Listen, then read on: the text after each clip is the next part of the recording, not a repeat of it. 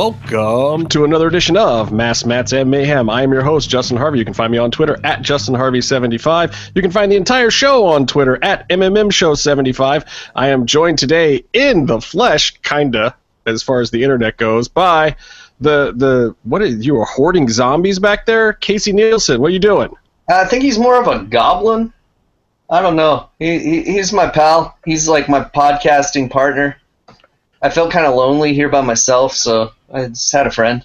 Well, it's better than this just curtain thing I got back here. It's just blocking the the all of LA's sunshine. Ah, It's the sun's out there? yeah, we still have sun. Hey, who's that guy? TJ Miller. Thanks for joining the show.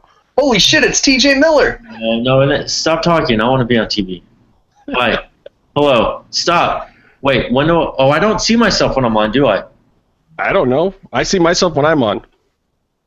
When do I? thought we- broke-ass Jack Evans. last week, so you would be comfortable with how it worked already, Byron. Why are you being surprised with how it works now?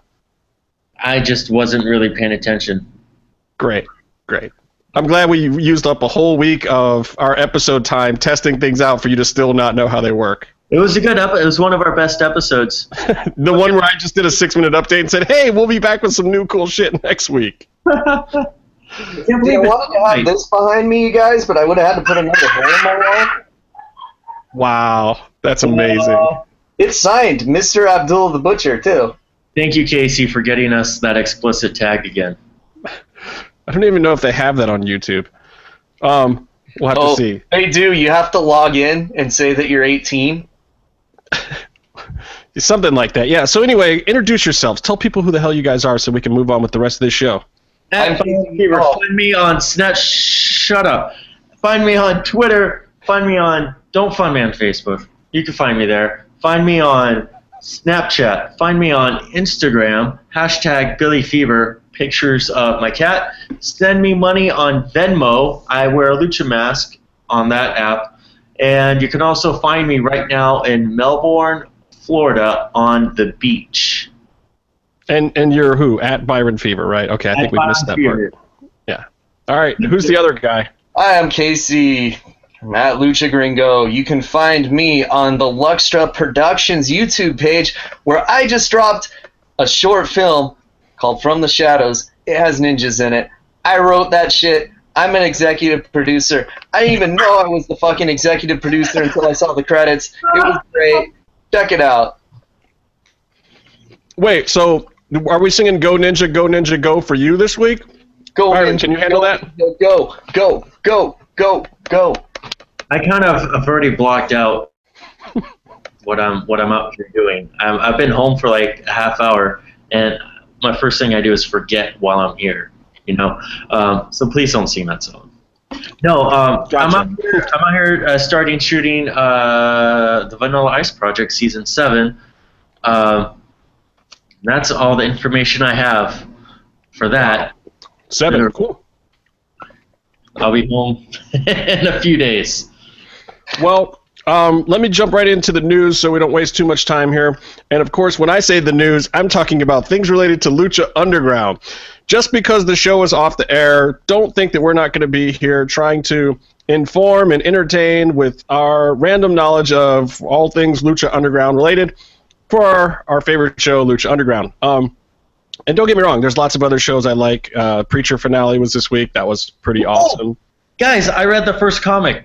Well, Correct. then good. You're caught up on pretty much everything that happened in season one because Exactly. the entire first season pretty much just added up to the knowledge base of what you get in the very first issue of the comic book. Wait, that Except everyone looks different. that doesn't sound right. No, no, really. They just added all sorts of backstory and like really slowed down the story. Like in the first issue of the comic book, you know how the church like just blows up and everything. Basically, they took the whole season of the TV show to get to that. Wait, did they show that explosion in slow motion? Was it like 15 minutes? Well, no, there's a version of that in the very first episode of the TV show. You should watch it. You'll like it. Now I'm going to move on to the other favorite TV show we have, which is Lucha Underground. Um, Oh, I thought you meant Stranger Things. Fuck. I love that show. I haven't seen the last episode. Dude, Casey's short. The music at the end is better than Stranger Things, and that's amazing because I love the music in Stranger Things. Yeah, that, that composer's pretty dope. His name's in the credits. He's got a SoundCloud page. Look him up, people. Yeah, we need. I need to tag him on our SoundCloud page and and friend him and favorite him and listen to it because it's. So you know a awesome. composer? I might need a composer. Um. Anyway, so look, Lucha Underground is not on the air right now. Don't. We're not just crazy. We're not just uh, imagining things. It's not actually not on the air right now. But they did announce that it's coming back September seventh, and that is a very very short time to be off the air. I know a lot of lucha related podcasts are like, oh, we're gonna take a nice long break. We're gonna do this and this. We're gonna go to Tahiti for three or four months. Eh. This shit's coming back in less than uh, two months. It's it's only what five weeks away at this point. You keep Wow. rubbing salt in the wound. I had to burn a Tahiti ticket so I can catch the first first episode of the season. Well, so for us, what that means is we got some cool stuff coming up in the next couple of weeks. Hopefully, we got a couple of interviews coming. I'm just having a terrible time scheduling right now. But also, I think we're going to try to do a lucha draft uh, as soon as we work out the finer points of that. Yes. And and you guys don't even know this yet. I think I want to get together all the lucha podcasters. Um, not necessarily on the show all at once, but I want to get votes from all of them and maybe do something on Twitter where we do a Lucha year end, uh, Lucha Underground year end awards and come up with some fun categories. I think one episode might be dedicated to just that because Can I just say I don't give a fuck what anyone else thinks? Pentagon wins every category. he's not going to be in every category. That way, we know that he can't win every category. If I can find a way to get him in every category, will you rescind that comment? Uh, everything in this world is decided by a series of blowjobs, according to Mr. Show. So that's All right, the then it's gonna be Uh, no, I'm interested now. What are we talking about? yeah, never mind, Byron. You'll you'll get to it. So, in Lucha news this week, PWG. Yeah. Why Oh, is yeah. PWG in my Lucha news section this week? Because because there was all sorts of I, I don't know what was going on on the interwebs, but all sorts of accusations flying about Lucha Click people sneaking into the PWG show, uh, PWG 13, which was this past weekend, and um, a guy that we all know who's a pretty cool dude uh, that I've hung out with a couple times at the temple and you know I've talked to on the twitters and the internets. Mil Machetes was like called out point blank for this whole sneaking in thing, and this shit went on for hours. What was well, going the thing on? is, he was off for that whole day, like out on a boat or somewhere. He was somewhere where he wasn't by his phone, I guess, or you know, checking his phone. He was busy the next day, so there was like a solid 12 hours of just accusing and talking shit and this and that, and no rebuttal. no rebuttal at all. So it looked he looked guilty as shit for a second there of like, well, why were you not responding to this? And everyone was like, oh, see, no response and blah blah blah. But then PWG themselves drops the bomb that no, no, he's confirmed. He had a ticket. He was all good. So I don't know what the whole shit was about. If somebody actually did sneak in, but it wasn't him apparently, because like PWG took the time out of their day to follow this whole thread because they responded way, way down in this thread Yeah. to basically say on Twitter, like, no, dude, he's cool. He bought a ticket. He's he's good people. We love him. Like, come back anytime.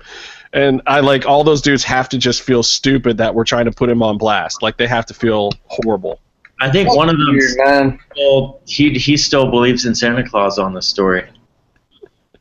And it's not really news, but I just figured that I, I'd throw it in here. So, uh, Mil Machetes, we're happy you got your name cleared, especially on some bullshit like that. And and believe me, uh, I am not a fan of getting cut on in line or people sneaking in and stuff like that. Like you know, these the the talent especially they work hard, and a show like PWG doesn't have the backing of MGM or some big company like you know some of these other places do. So. You know they need the money, and that money goes to the workers, and that's the reason why like Bola coming up next month is going to be so fucking off the wall. Don't get me wrong; those ticket prices are crazy. I'm not even going to PWG Bola now because I was like, I want to save my money. Like what? Three hundred bucks for front row for all three nights now? Uh, yeah, yeah. Actually, I think it's more than that, isn't it? No, it's No, on no, it's right there. plus the fees. Fees, yeah. Oh yeah, fuck that, man. Plus, like when you go, then you're then you go and buy all the gimmicks that the wrestlers are selling. Look, uh-huh. look. Not everybody is like you that buys every single wrestler that likes T-shirt and mask twice over. I don't know, dude. Some of the guys fucked up and didn't even bring shirts. Like I would have bought a speedball shirt and shit, and he didn't have any with him, man. Yeah, we up. talked to him about that. He said check out his store or something, but it was too late. I wanted to wear a shirt when I was watching him kick Chris Hero in the face. Yeah, now he can't even in America for a while, man. Yeah. But he is in AAA sometimes because Mexico doesn't give a fuck. at all. Um, that was another question I had too, and I don't think we ever got a chance to talk about what went on at Comic Con with Lucha Underground. But are the Lucha guys that are doing Bola going to be able to use their names? Are they allowed to use their Lucha Underground names in PWG? Does anybody know? I I think think if they're AAA names, yes. If they're Lucha Underground, no. Jeff Cobb is going to be Jeff Cobb, not the other person that people think that Jeff Cobb is. But I don't fucking break kayfabe, so I'm not Right. going to say it. But but the thing is, that's how they do independence. I mean, you have Jeff Cobb Right. doing Jeff Cobb. I mean, Johnny Mundo is doing John Hennigan. He's not even throwing his WWE gimmick, but he's a little different. Well, Uh, but he's been using he's been using Hennigan on the Indies for a while. Like the year leading up to Lucha Underground, he was using Yeah. Hennigan again. He had stopped. But if he's in another Morrison. country, he'll use Morrison. If he's not in AAA, where he can use Mundo. 'Cause, Mundo, Triple A. you know, if he's wrestling in the Philippines, he'll be fucking Johnny John Morrison again. Yeah, that's They're his, not going to find out. that's his Twitter name too. I think he's always Johnny Morrison. But um, yeah, I he's think the real it's standard that any of the guys that Lucha Underground has that they gimmick up themselves, they're already present. They already have a presence on the Indies. You know, it's like Ricochet and Puma. The PWG already knows him as Ricochet, so he better not put a mask on. He needs to go there and dance to all night long, and you know, call up his buddy Rich and say he misses him. Speaking Uh, of Ricochet, did you see him and The Rock getting all buddy buddy on the uh, the Instagrams and Twitters today? Like Ricochet throws out, you know, him standing on the ring buckle, kind of looking like The Rock, and um, you know, put it. I think he put it side by side with The Rock's picture and said some complimentary things about Rock, like you know, he looks up to him and it's one of his inspirations, this that, and the other thing. Dwayne responds with like this really heartfelt thing of like you know, dude, I've seen some of your matches and, and, you know, love what you're doing and you'll be there soon and this, that, and the other thing. And it's like, that was a pretty big public endorsement from The Rock to, to Mr. King Ricochet, aka the former champion of under a different Future- name since since kayfabe. uh, let me say. The weird thing is, is the part when The Rock was like, "So should I call you Ricochet? Should I call you Puma? Should I call you Trevor?" And before he answered, he said, "It doesn't matter what your name is." kind of fucked up. That didn't happen. I, I didn't read any of these tweets. I'm sorry. I was at work all day. No, that was that was brilliant though. papers. Oh, I mean, it was it sure was something. Well, I just wonder too, though, uh, a very big endorsement like that from Dwayne, from The Rock, uh, for Ricochet. I just wonder if that does more, you know, the writing on the wall of of where Ricochet's future is headed. I don't That- think you get an endorsement like that from The Rock for uh, being a Lucha Underground champion. I think you do. I think.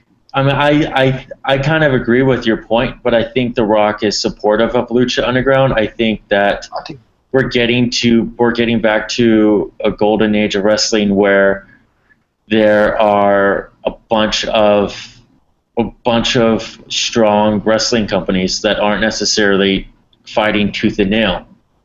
Now that's why, like Jericho. I just listened to Jericho have, with uh, Broken Matt on his podcast, and they talked about Impact, and they and Jericho pushed, uh, you know, pushed, you know, the the show and like, hey, watch Broken Matt on Impact. He's really turning it around. Blah blah blah. Well, I, I again, I, and I think during the Monday Night Wars, I think WWE especially learned this that competition is not necessarily bad for business, and especially right now when that competition is clearly not financially um, and ratings wise anywhere near them. Yeah. So these guys, they, they shouldn't take anyone else as a threat, honestly. Yeah. You know, they don't need to do anyone any favors, and I'm sure they're going to keep everyone in their place, uh, especially people that are selling more merch like New Japan and Ring of Honor with their New Japan stuff.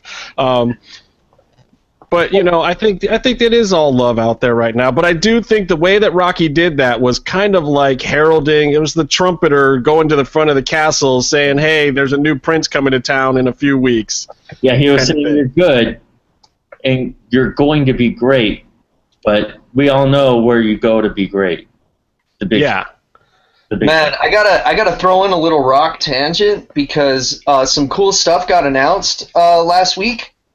Uh, they are doing uh, the SH Figuarts line, which is this line of Japanese figures.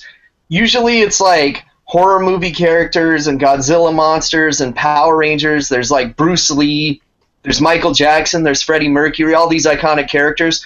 They're starting to do wrestlers now, and the first series is going to be The Rock, Stone Cold, and then there's a Triple H coming up. But the Oh. Stone Cold figure, since we're all big Stone Cold fans on this podcast, and occasionally he comes on this podcast to talk to us, which you can't see right now because hey, it's on video and he's under contract. He can't appear. But um, Podcast one and the no competes. Exactly. but the Stone Cold figure has interchangeable hands to hold the brew dogs that pour out beer into his mouth, but also they have articulated middle fingers so you can have Stone Cold on your shelf given the double fingers. It's That's fucking awesome. great. That's badass. I love it. That's a selling point right there. Shit, middle finger hands for a Stone Cold figure? You're not going to see Mattel do that shit. And this is why we keep Casey around, people, because now I'm excited about friggin' action figures again. Like I wasn't excited about action figures when I started the show tonight, and now I'm like, I I think I'm gonna buy me some action figures. And it's like got like different Stone Cold heads, so you can have like fucking angry Stone Cold or like stoic Stone Cold. And the cool thing is all their heads are interchangeable. So if you want the red Power Ranger to take off his mask and be fucking Stone Cold, you can do it. That's pretty dope. Um, well, here's one from me to get you guys excited. Maybe you haven't uh, heard about this one yet. Um, Paley, the Paley Center, is doing another one of their round of Paley Fest things where they have like these TV show roundtables, and they've had some really cool ones in the past, like especially fanboy type series where you get like the creators and writers of the show and a bunch of the cast. They put them up on stage. They usually screen an episode or something, and then they talk and do like a roundtable for the audience and everything. Uh, it's a place called Paley Center here in L.A. and and it's cool because they kind of like are the keepers of cool television over there for the last few decades. So it's been announced that Lucha Underground is doing one of these on September 9th, I think right after the episode airs. Um, and it, Chris DeJoseph's going to be there. Eric Van Wagenen's going to be there. Skip's going to be there. Uh, I think Katrina, um, and maybe I feel like Morrison might be there. Mundo might be. A few other people are going to be there, basically. And they're Brandon's just going to be there. I might go to go. Yes. Shout out to Brandon, 120. He's going to be there. Um, who's what? Who's he? Is Yeah. that what he just said? Who you shout? Who you shouting out? Who's Brandon, who's going to be there. Brandon, who's writing a new fan theory uh, about why Byron isn't uh, allowed to wrestle in the temple. Oh, Oh, it's a fan theory. It's not a theory. It's slash fan fiction of Byron and Barrio Negro. Season four is where I'm gonna make. Oops, I can't spoil it. Never mind. Oh, yeah, don't sp- don't spoil it. Don't spoil it. And if it's the alien thing, I think they took that out anyway. The the alien butt crawler thing, they're not gonna. The network said that that was a no go. Let's just say.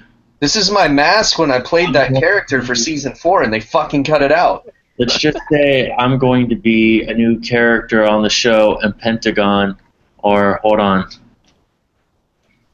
Where are you going with? Anyway, so if you want to go to the Paley Fest thing, I think they do still have some tickets. It is open to the public. I Um, don't know where I'm going with it. Casey, write me something.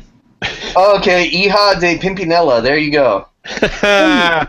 Can I still wear a mask? I want. I, I want a second layer on my butthole.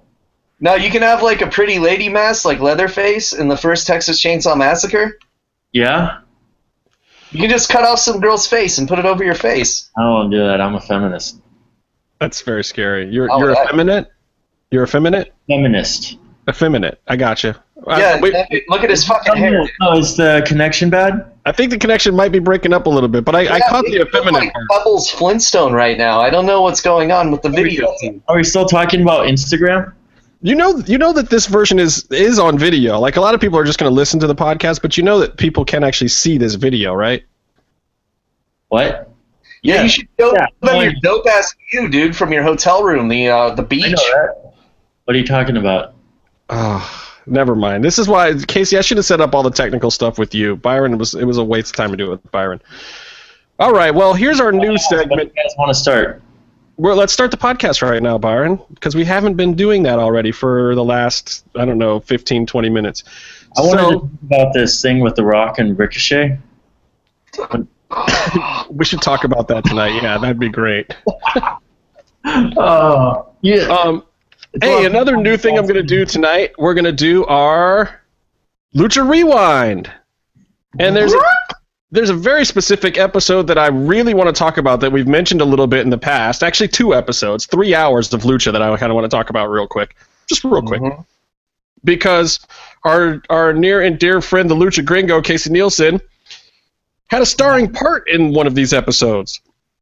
So, Yeah, without man. further ado, this week's Lucha Rewind is back to the finale of season one, Ultima Lucha Uno. I feel like I No. should be saying this all back. I, I remember uh, Casey and I had front row seats, and he's like, "I got to go take care of something," and he walked backstage, and then um, and then another part-time contributor to the show tried to follow him backstage, and it wasn't allowed. By the way, I want to uh, I remember seeing Brandon almost get tackled by security, and I just kept walking. I want to give a shout out right now to a hot tub guy who is also a believer backlash um, uh, for uh, for really cracking Hernandez on the dick as hard as he could with the That belt. was that was awesome. But hey, wait, wait, we'll get there. Let's do this kind of like it's a regular episode. Um, I want to talk about, and and I'm not going to talk forever about the stuff because a lot of people have seen it. And if you haven't seen it, um, do yourself a favor. Don't just watch Ultima Lucha One. Um, get it on iTunes. Watch every single episode leading up to it, and then crap your pants a little bit because yeah. um, I remember. I think I was. I think I was there when this was first announced, and we were all just like, "Ultima Lucha, what?" Dario's just in the ring screaming, and like we could barely understand. We were like, "What is an Ultima Lucha?" There was no context for it at the time, and we were all just kind of like, "Okay, this sounds big," and it did sound big, right? And that was the promo where he kept fucking up, right? Then they had to go give him a glass of water because his voice kept cracking. Yeah, Yeah. and that was like only the second or third taping I think I was ever at, and it was like, wow, It's like, what did I get into? nope, not getting through this, is he? I think there was still uh, what chants too, and then he's like, "Say what if you fuck your mom or something." Like, I hope he said No, that in Spanish. You can only chant what at that piece of shit promotion. This is the temple, and you say K. no, No one does a K chant, which is good. no, no, no. No. He said no, but yeah, there was a little bit of a thing with the what chants, but yeah, I remember though. Like we we don't speak Spanish, but they were doing English and Spanish uh, promos, and somehow I I just remember Casey who doesn't have good Spanish because I was in Spanish class with him. I know what grades he got. Yeah, all we did was talk about wrestling the whole fucking time, so we didn't learn shit. And somehow Casey still knew he still knew Ultima Lucha was going to be like the Lucha WrestleMania. Well, and that's what that's what Casey, I remember Casey saying that that day because I was just like, oh, what is this? Some cheesy like another unique opportunity thing, except with like bigger words. I just like when when Dario first said it, I was kind of like, and Casey was like, no, dude, this is gonna be like the new WrestleMania, F WrestleMania. This is where it's at, and this was you know before this past WrestleMania, so it was just like no one was looking forward to regular WrestleMania as it was, and then slowly over the weeks we all started to realize that holy shit, this really is going to be a big deal. This is going to be the season finale because I don't even think I knew at the time if they were going to like just try to keep running like a WWE or if they were going to really take Yeah. a season off. We all knew that they had a certain amount of episodes, but I just kind of figured since it was wrestling, maybe they would just keep going uh, indefinitely. But then it became more apparent that like Ultima Lucha 1 is going to be the end of the season. It's going to be this big deal. And fuck me, I couldn't make it to it. I am still really, really mad at myself for that. I had enough fun for both of us, Justin. You It's made one day, didn't you? Or Not to Ultima Lucha 1. oh yeah, that's right.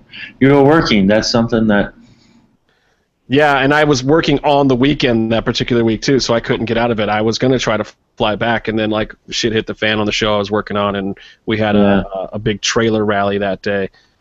So yes, I produce reality television. Also, you're probably like, why are these reality TV guys all sitting around talking about wrestling?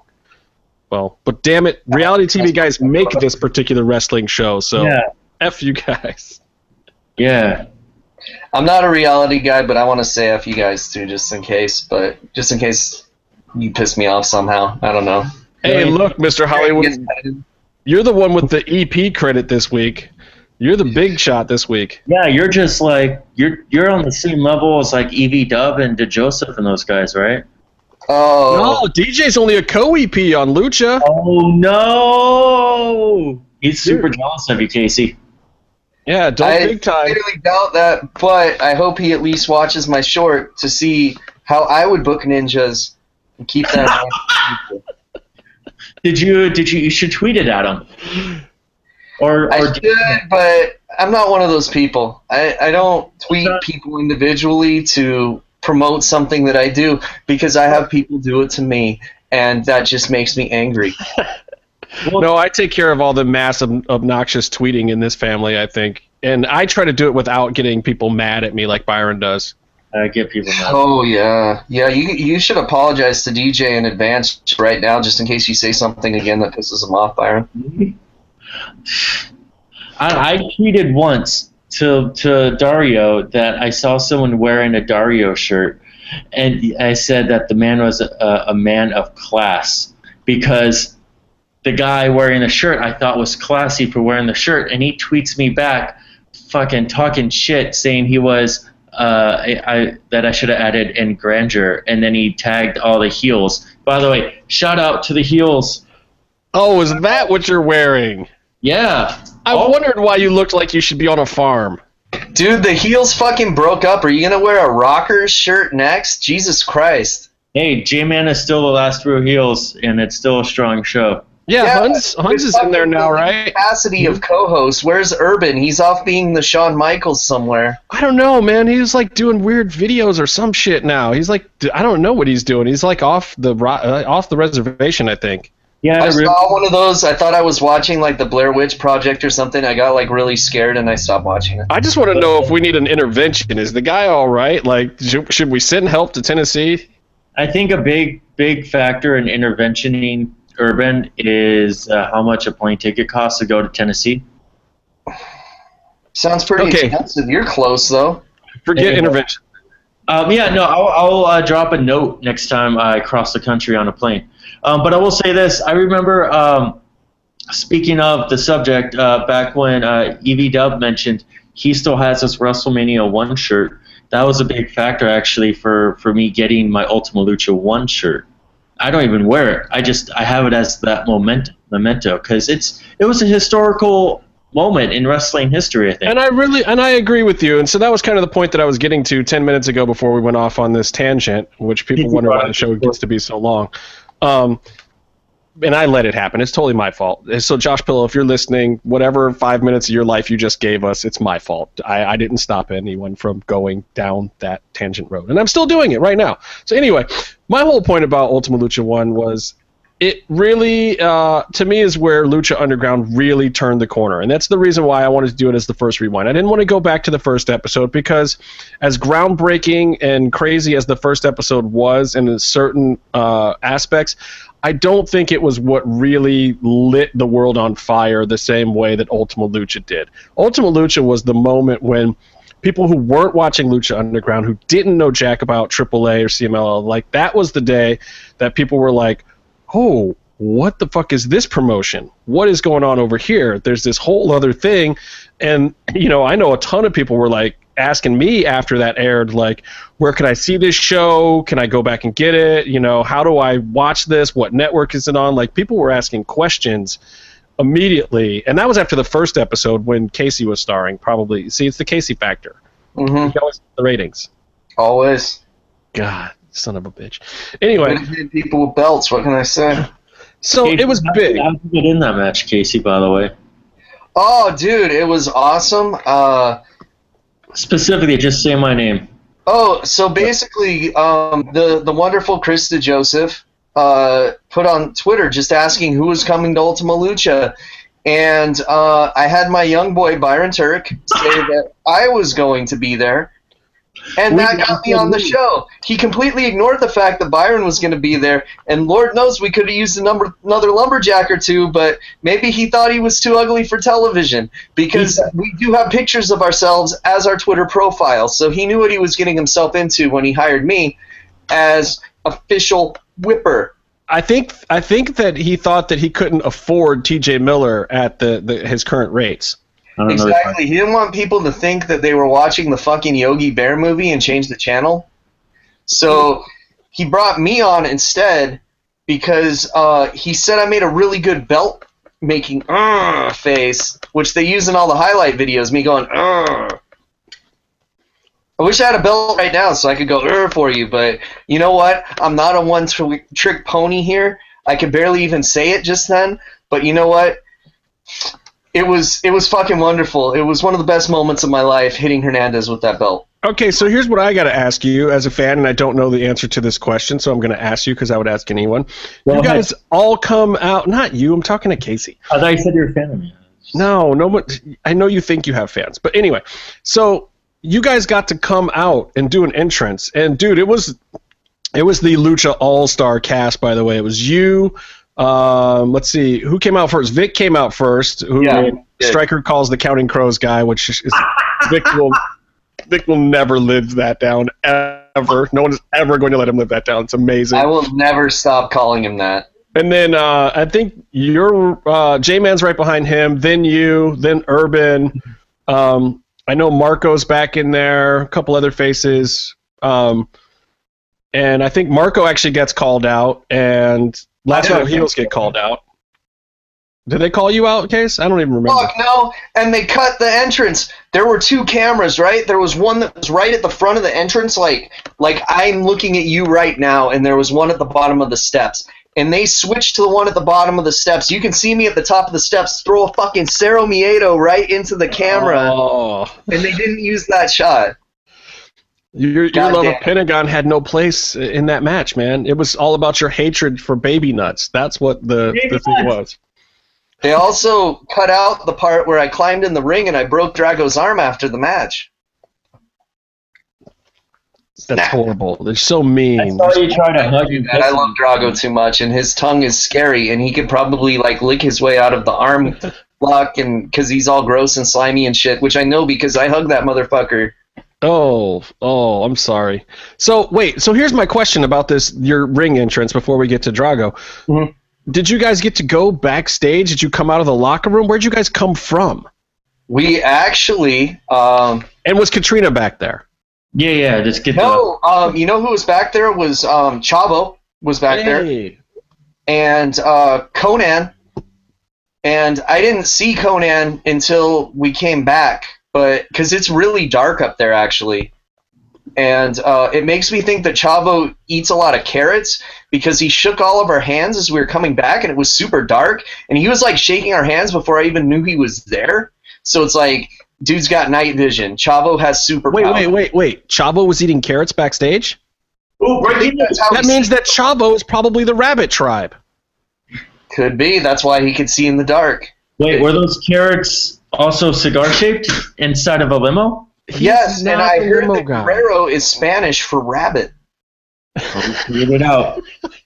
It really isn't. But Why? uh, Why? I'm the one who didn't take Spanish. You know that that's that's not true. can I tell you that we may or may not have walked through Matanza's cage on the way? You told me. that. Oh. It, it was that kind of dark though. Yeah, but um, they there's like a little cool area up there, and we walked through that. You know, we walked through all the smoke and shit, and we're like, oh, this is awesome. We get the equivalent of pyro in the Lucha Underground world, the smoke. Did you see any of Bale's remains? No, he was um cleaned up well, probably. I don't know. I think Matanza's been sucking on Bale's bones for a long time. They're like whittled down to toothpicks now. Oh, there's I got to be part of way the to do air. that.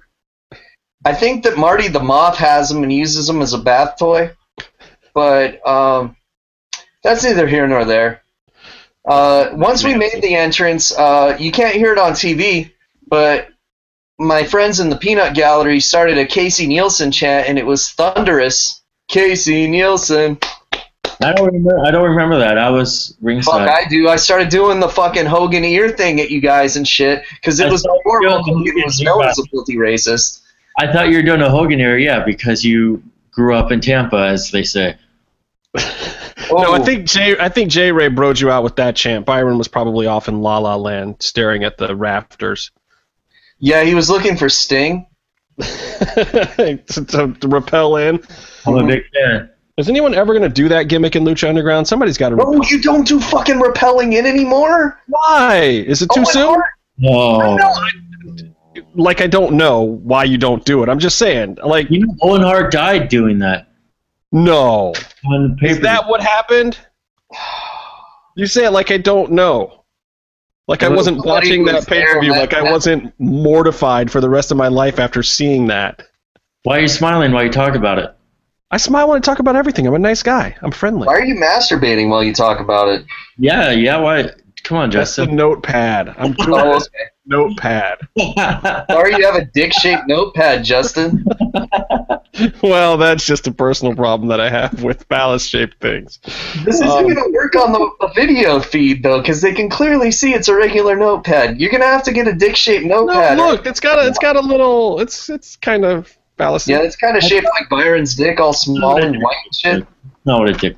So Um, your dick looks like. Anyway, let me talk. Well, we already started talking about Believers Backlash, so let's just talk Yeah. about that match for a minute. Because the thing I noticed in rewatching this is I remember how amazing those Drago entrances were in that whole first season. Like he Yeah. he had the best entrance, and for people who haven't been to the temple, there's no music being piped in like WWE. It's like just like maybe the band's playing, but it's not like somebody's entrance music hits and you pop for their music. You don't pop until you see them, and and the the talent themselves is responsible for getting you hyped up for them for the match. Period. There's no pyro. There's no video package. There's no sound half the time.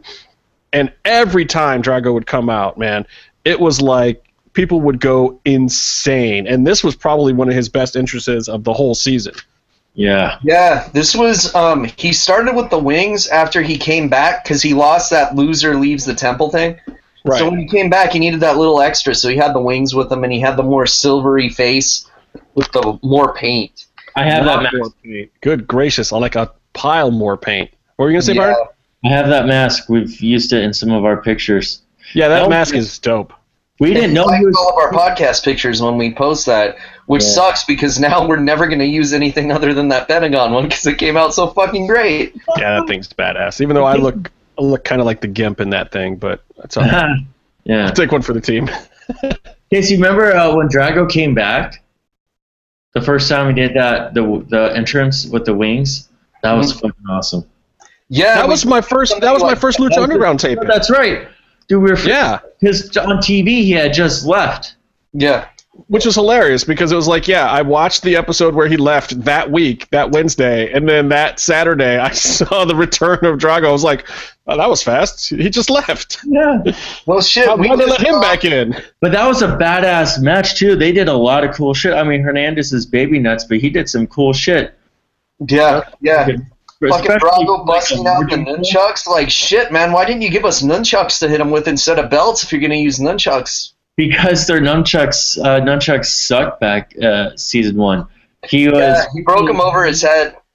and then it flew into the crowd. Probably You know, that was the funny thing. And then he starts to go to use them again, and there's like only half a nunchuck there, and he's just like, whoop, and then he goes right to the the next spot or whatever. Yeah, it's like, all right, I'll just spit in his eyes instead. Um, so let me ask you this, Casey. Mhm. the, It's- the it's plancha that Hernandez did to the floor, head first. Oh yeah, it was crazy. There was there was some crazy spots in that match all around. Yeah. Um, Fucking whip So- dude.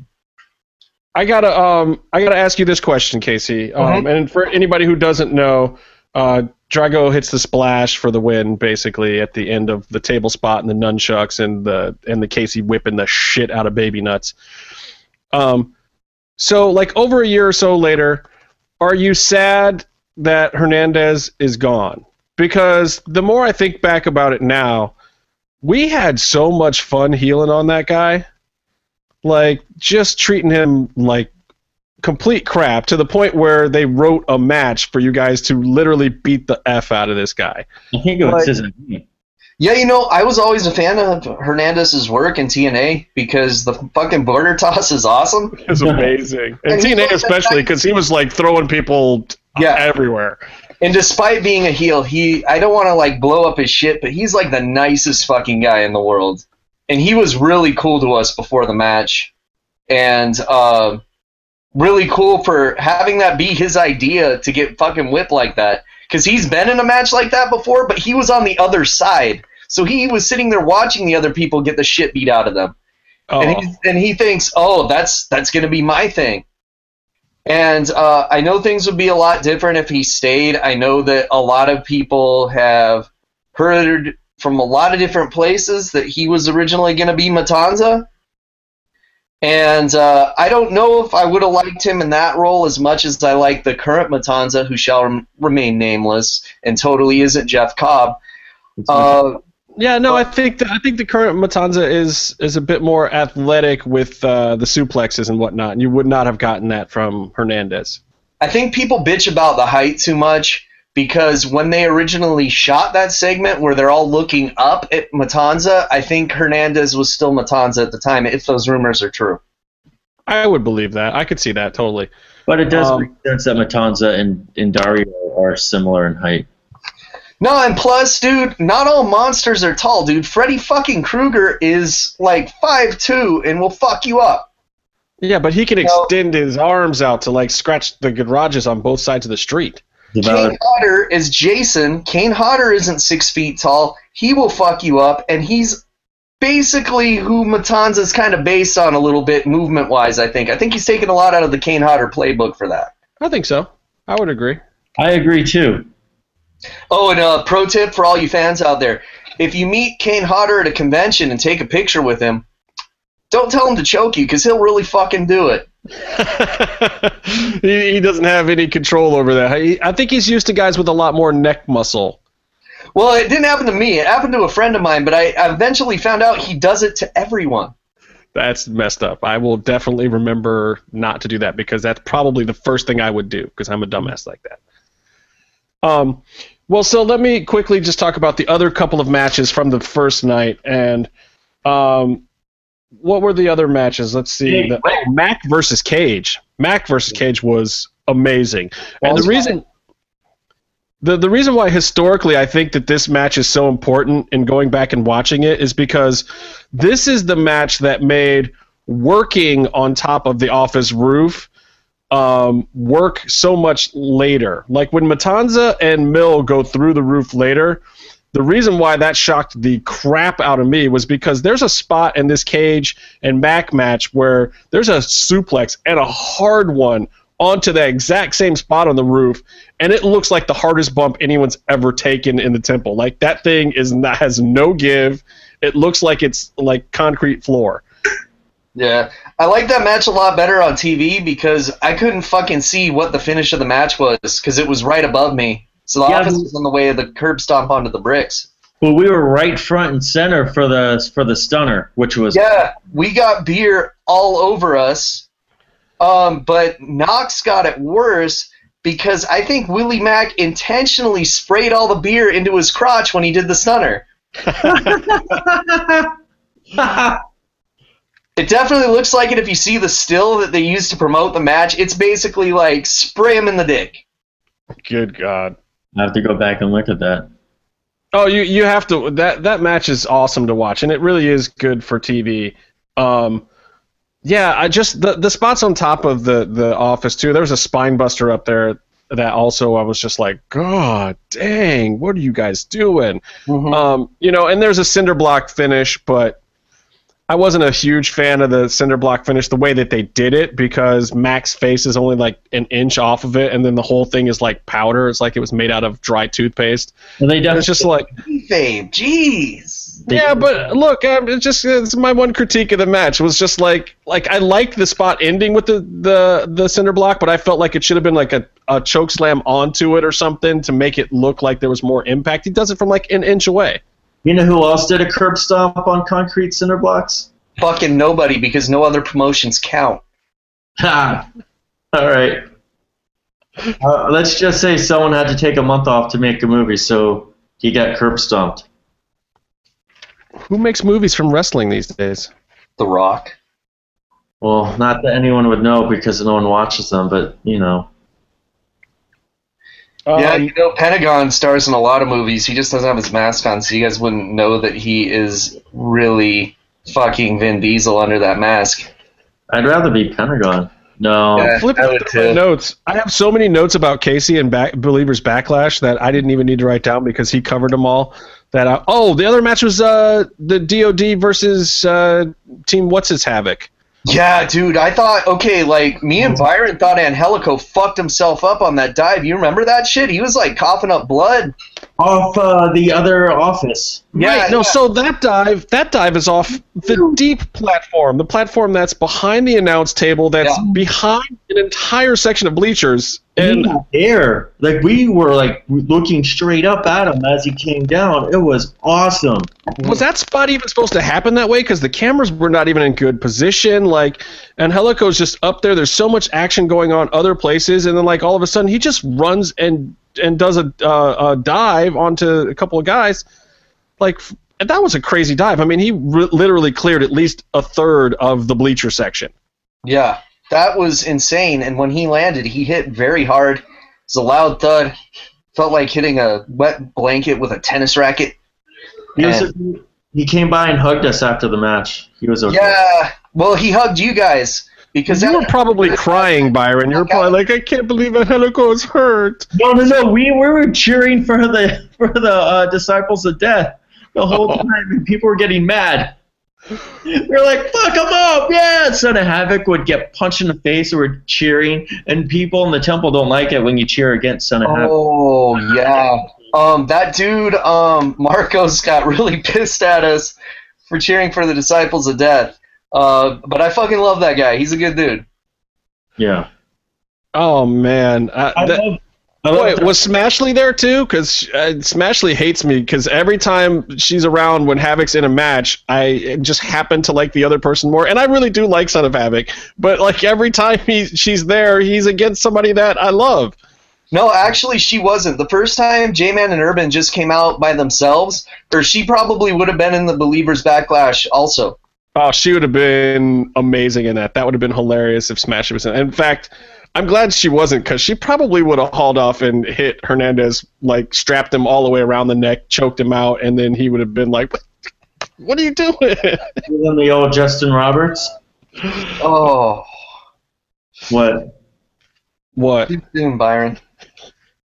Um, but anyway, yeah. So that that match was interesting because I thought for sure when DoD won there, and DoD actually looked really good in this match. By the way, those three guys were. I'm I'm very sad that they're no longer with us, but um, or the majority of them is no longer with us, and I mean exactly a majority. Um, but because they that was a great match and it was like this was one of the first times where it was like wait these guys are definitely better than jobbers um, you know and they really let them shine a little bit in that match it was surprising Well, watch out, Casey. where's Yeah. casey going Get out Oh, I just needed some more light. Oh, look at that, all dramatic and shit. Oh, i Oh, like that I thought it was a great match. I thought um, everyone looked really good. Ivelisse looked great, you know. And yeah, she was really good at one leg. a rock in the face. What were you saying casey She was really good at getting a rock in the face.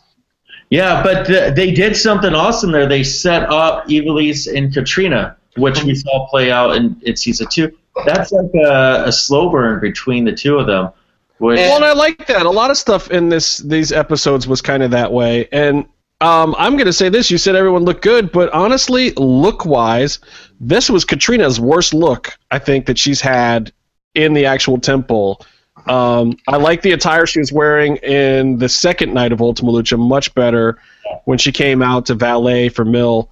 I think maybe because she knew she was getting physically involved in this match, but she's like wearing just plain black, and it's not even her. She looks great. I'm just saying, like she came out in a really plain black leotard kind of outfit. She looked like she was going to Saturday morning yoga and not like putting herself together to go to battle like she normally does in the temple. So I was kind of like, that was the only disappointment.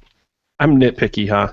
I don't you know. Are, you are now officially the Mr. Blackwell of the Triple M show, critiquing fashion in such a way. But I do gotta say they kept Lee strong because she had the gimpy leg, and it still took The Rock to beat her. Yeah, and I like that. I like that whole finish. Um, you know, and I, and I like you know the fact that DoD had been a little bit on jobber status. You can't just have them go over clean here. I don't think that would have made sense.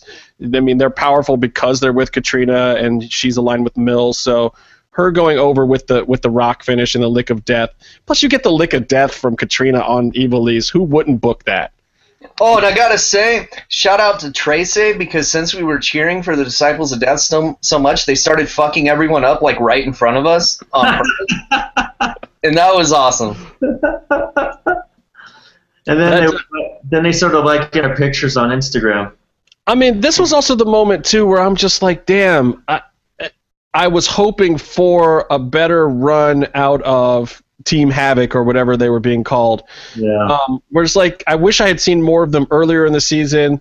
The latter match where she, you know, went through the whole thing with the gimp leg or whatever was great when they got the belts, but it just kind of shows you that like this team being in and out of their injury statuses is really unfortunate for Lucha Underground. It's one of the few spots where like I think the real world kind of fucked up what you know was going on backstage that would have been even better.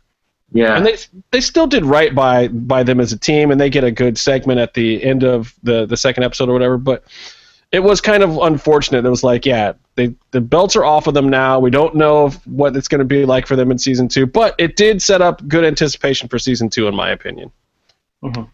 Um, that was it for the first night, but the the other things that played out were the um, the Dragon Azteca Senior vignettes and starting to set up the whole Lotus thing. yeah. Um, which, of course, Casey, you you being the Lucha Underground historian that you are, can probably explain better what the storyline is here. But we kind of start off with them tell with a hooded, and by hooded I mean in a hoodie. Yeah. Figure telling Dragon Azteca, "Hey, the prophecy says if you go in the temple, you're gonna die." And Dragon Azteca is just like, "I have to go in there. You know, I have to save her from Dario, her, of course, being Lotus, right? Right, and they get this information because Prince Puma is their inside man that was giving them this information. Right. And he tells Azteca in this scene, like, hey, let let Puma handle it. And mm-hmm. Azteca's like, I can't do that, man. I gotta I gotta get in there and get involved. Now, Dragon Azteca Senior fucked up. Yep. He well, Dragon Azteca Senior died from like a punch to the back. She shattered his spine Spine. with the fucking spine shattering blow. You need to watch more fucking martial arts movies, bro. It was basically the touch of death. Yeah, and no, they set it up to what are you saying, Byron? The touch of death is in the front. Everyone knows that. No, no, look, look. They set it. They set the whole thing up too because the other uh, segment, I believe it's in this episode or the next episode, is the one where Dario basically reveals to her or tells her his version of the truth, which is that um, it was not him that was responsible. That it was actually Dragon Azteca that started this whole thing, and that you know, and she's already in her in her cell training, and if you watch, she's doing the death touch on the wall. She's like breaking pieces of cement and concrete, doing her force powers, man, which was pretty. And in bad. earlier episodes, Dragon Azteca is the one showing her how to do that shit. yeah, Oh, no. Circle. So Dragon Azteca signed his own death warrant. Well, he did the second he stepped into the temple. You know, you gotta listen to the prophecies, man. that's the truth, man. That's when they tell you not to go in. You know, if you haven't watched that movie, you're a dumbass. Mm-hmm. Just saying. So anyway, I like I like those segments in this, and I think Ultima Lucha One in general was so well crafted, um, vignette wise. Like a little bit of it was hot shotting. Like they did so many vignettes, especially towards the end, um, because everybody, all their main characters, got some focus. But this was kind of us seeing what the future of Lucha Underground was really going to be like. We'd seen a lot of vignettes, but a lot of them were just the setup pieces that they still do. But this episode was really like all these stories are going to keep going, and this is how we're going to really build and tell Yeah. stories. Also, they had to do it because they didn't know if they were going to be moving the temple. So you notice that everyone's story is them going away from the temple somewhere else, including Dario. Yeah, which I loved. Um, so I guess what, let's talk about the matches from from day two. Fuck yeah. I'm going to start with Gift of the Gods because Yeah. I- the opening match, I think, is significant right now in the news because it was a good match, and I thought it was great for the feud that it was about. But someone involved had a big gripe that he was in the opening match, and then he left to go. oh, you're talking about the Mundo ADR match. Yeah. Oh yeah, And, Talking about that crybaby bitch, Alberto Del Rio. yeah. I'll, I'll, we'll talk about that because this match in in Ultima Lucha, and it does kind of relate. This is like honestly, I felt like at the time this was lazy booking, and maybe it was it, it was a great match. These guys had a great match. Don't Yeah. get it wrong. Don't get it twisted. And we were ADR fired up, man, and we were in Alberto's corner. I fucking caught his scarf, man. I let you have it, and I'm now I'm glad I did. You didn't let me have it. My fucking iron grip from all that practice of the fucking claw hold. Oh, that's Bob what you're Eric's doing? taught me personally. when you're home alone. Masturbating. Not that kind of claw hold, Byron. Oh. You gotta make everything about jerking off, dude. I don't know what your problem is, Byron. So anyway, what I was saying is, I, at the time, I didn't like this booking because it felt too WWE to me. It felt like I was watching a great intercontinental match between ADR and and Johnny World. Hollywood or whatever. Um, you know, and it was I was kind of ticked at the time because I wanted to see like Puma and and Mundo for the belt or something. I wasn't really. I I love the the putting Mil in that position too, but at the same time, I felt like Mundo should have been higher on the card.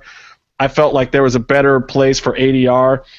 Those two guys fighting each other didn't do much for me, though. I did love Alberto bringing the AAA belt to the ring with him. Yeah. Had he done that before that point in time Yeah. in season one? Yeah. I don't remember. Been with him the whole time. That's how Tejano came. Al- also, uh, are you guys, uh, you know, Melina ran in, and Yeah, uh, we'll talk about that, but but that never happened in continuity. Now is my theory, because I actually think that Lucha Underground did a retcon here. I don't know if you guys are familiar with that term. yeah. Do you Comic think that for Taya?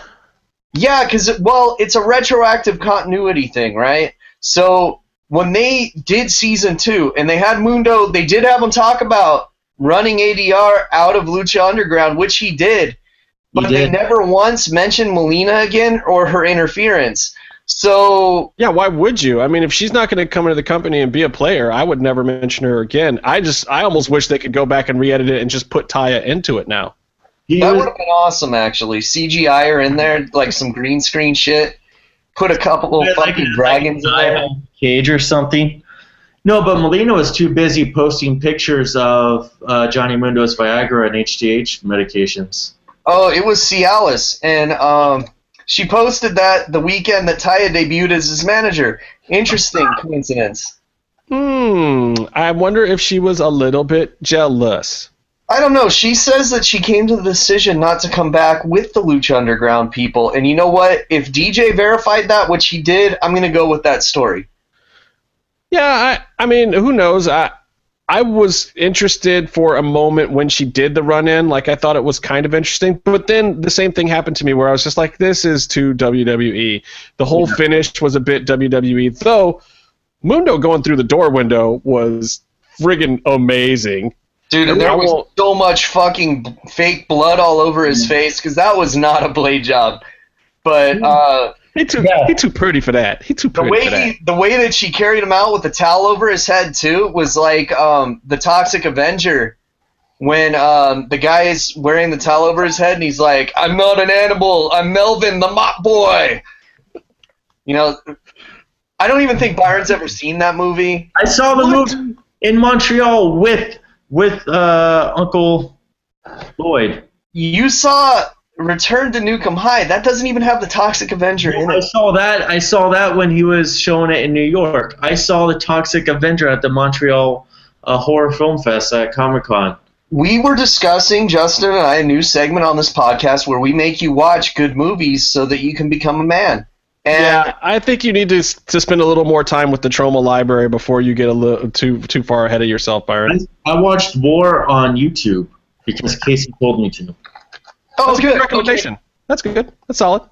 Yeah, that's good. And I've seen the Toxic Avenger. I just told you I saw it in Montreal.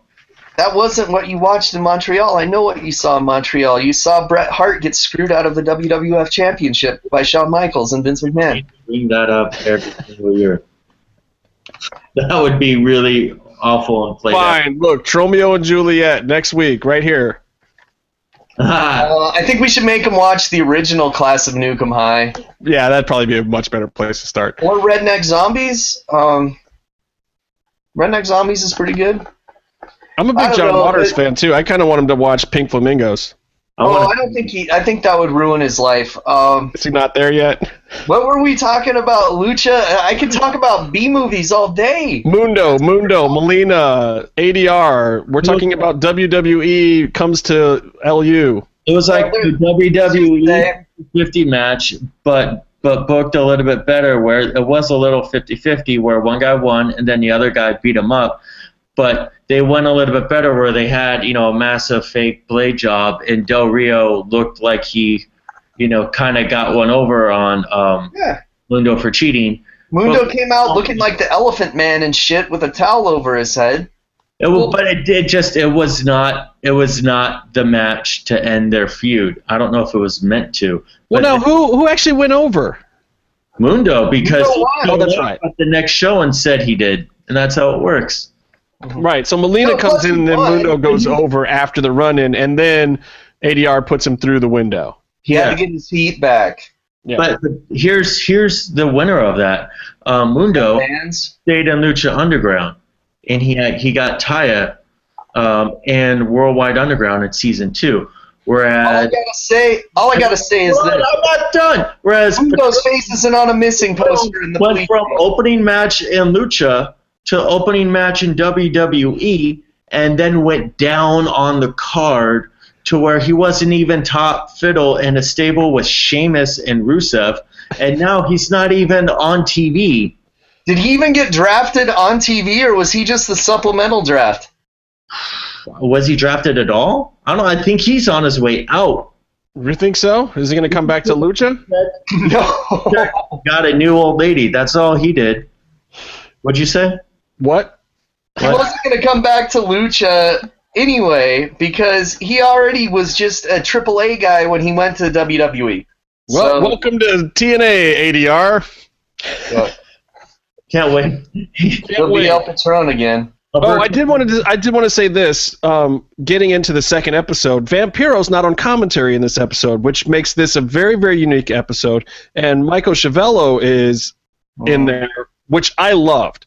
Uh, don't get me wrong. I not. I would not want to hear him every week, and I like the vamp striker thing, but um, oh come on, you had to love Schiavello being in there saying like Prince Puma, and, and with Dude, his it reminded me of Lord Alfred Hayes and how he used to fucking drive me crazy calling Kato from the Orient Express Kato. Oh, we got Kato using his martial arts skills. Promotional consideration paid for by the following. I lo- I liked it. I thought of of the guys out there that you could get to still give it a big feel.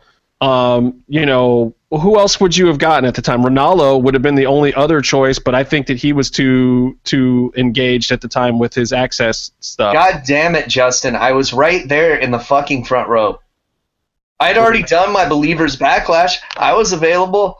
I could say, brother, I'm Brother, not as good of an announcer as Vampiro, but let me tell you something. I would call Matt Striker on some of the bullshit I've heard him say. Like what? It's too. We're, we make the podcast too long already, Byron. Oh, oh, look at that. oh, He's things are shocked and appalled as well. Yes. um, things are falling down on Casey for people who are just listening to the audio of this. And if you are just listening to the audio of this, good, because we are hideous and disfigured. You don't want to see us. Um. I'm so- so being radio. the the next segment after the match, I think we're done with that match. But the next segment after that is Lotus killing Dragon Azteca, which we already talked about. Um, and it, it was, Kaga! she got him right in the back parts, and then a little, and then out of there. Um, and then you know what Dario says. You should come with me, and she's like, "No, no, I'm going here." And he's like, "No, no, you just started a war, dumbass. You're coming with me now. You're on my side, whether you like it or not." And so basically What now about your brother? Dario basically just Jedi mind tricked her into killing someone and being his valet now. It's pretty awesome. Yeah, he said, "This is not the killer you're looking for. Move along." I have a question. Did he s- wait? Did he say it like Ringo Right. Starr? Did, is that how that went down? He said it like Yeah. Ringo Starr. Exactly. I have a God damn it! It was Sir Alec Guinness. It's an anagram for genuine class. They go on the they go on the run.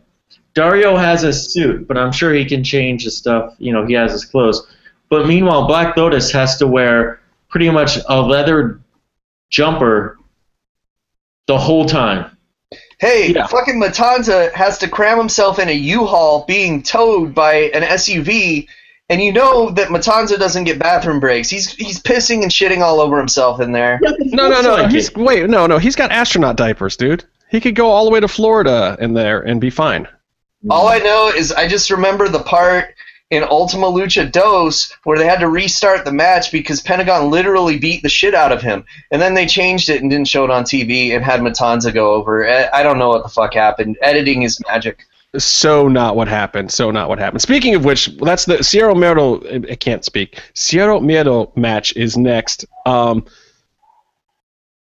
um, Vampiro.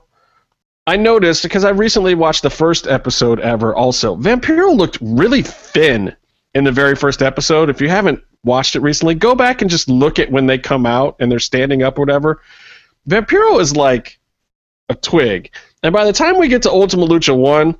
Vampiro is not a twig. So, my question for you, Casey, is did like the knees and the back like make him swell up or what? What was going on? Do you I know? heard they have really fucking good catering. I don't know. Uh, but I do got to say that we fucking brought it for this match. Justin, you weren't there, and I was horribly disappointed in you. But we did have Byron there. We Yeah. had J Ray, his brother James, as well.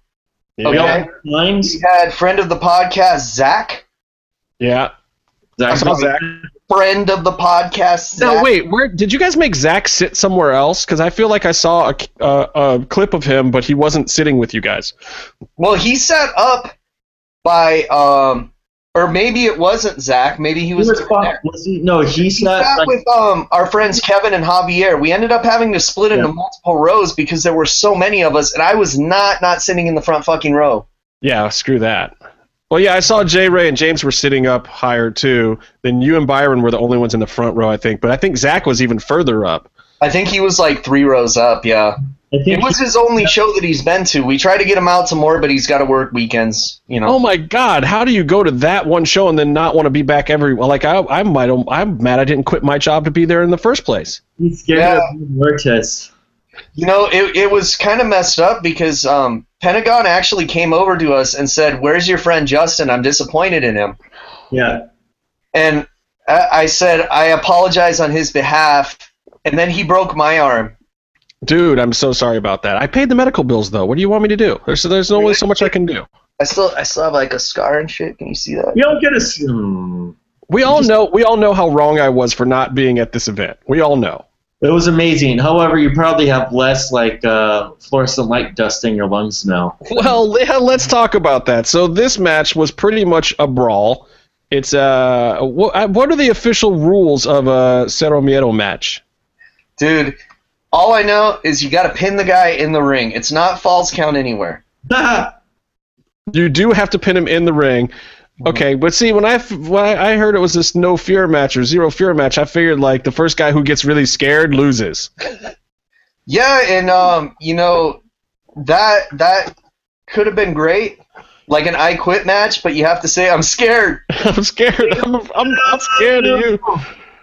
In which case, Uh. I think Vampiro would have won because at the end, I was scared of Vampiro. I was looking at him like, Jesus, dude, what are you doing? I'm don't. This is frightening. Stop doing these things to yourself. And you know, I really do got to say something to the fans that weren't there, including yourself, Justin, since you were there for this monumentous occasion.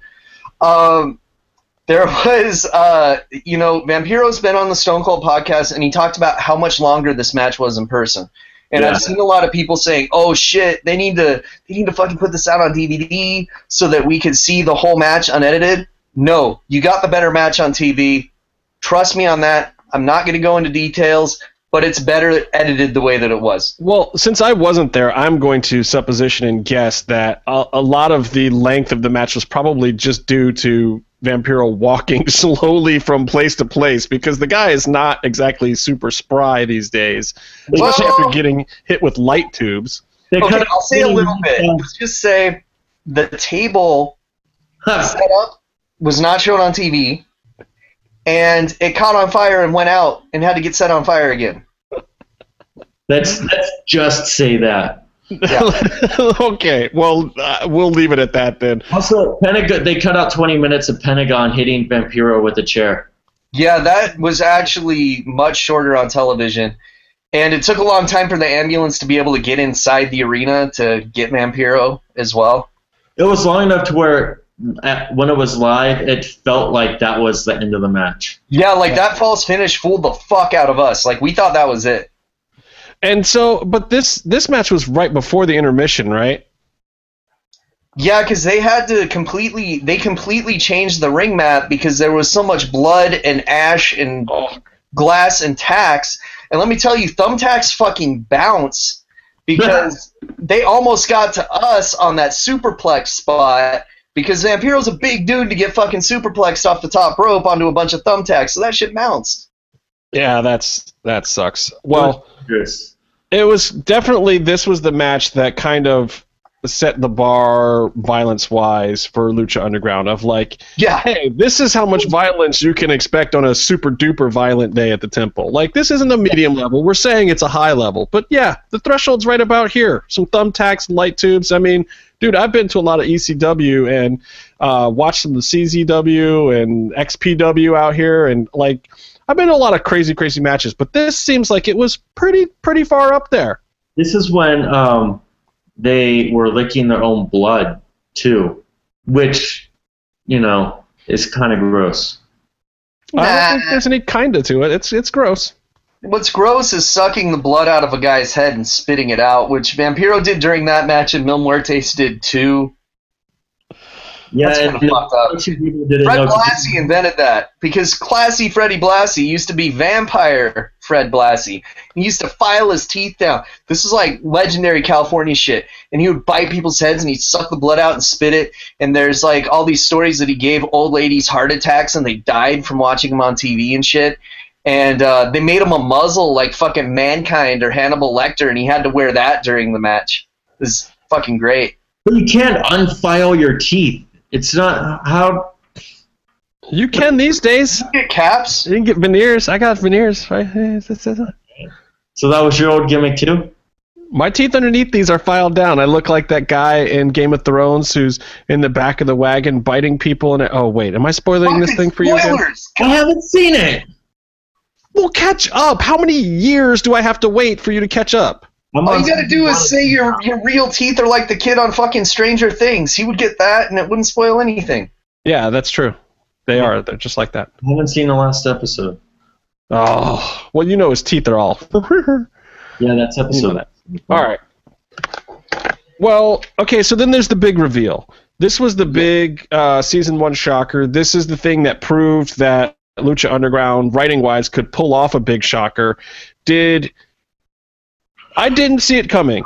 I thought it was possible, like I thought maybe, but then when they announced that these two guys were in a match together, I was like, oh well, no, the the Maestro is going to be somewhere someone else. Um, did you guys see this swerve coming and this little turnaround with Vampiro being Pentagon's master? I, was- did, but people that went to tapings earlier did. Wait, say that again, Casey. We hadn't, I think we were cutting out. Uh, I didn't think that that was the case, but people that went to tapings earlier did because there was a segment that never aired that was edited out of shows that Pentagon directly asked Vampiro to be his maestro. And Interesting. I started going to tapings after that, so I never saw that part.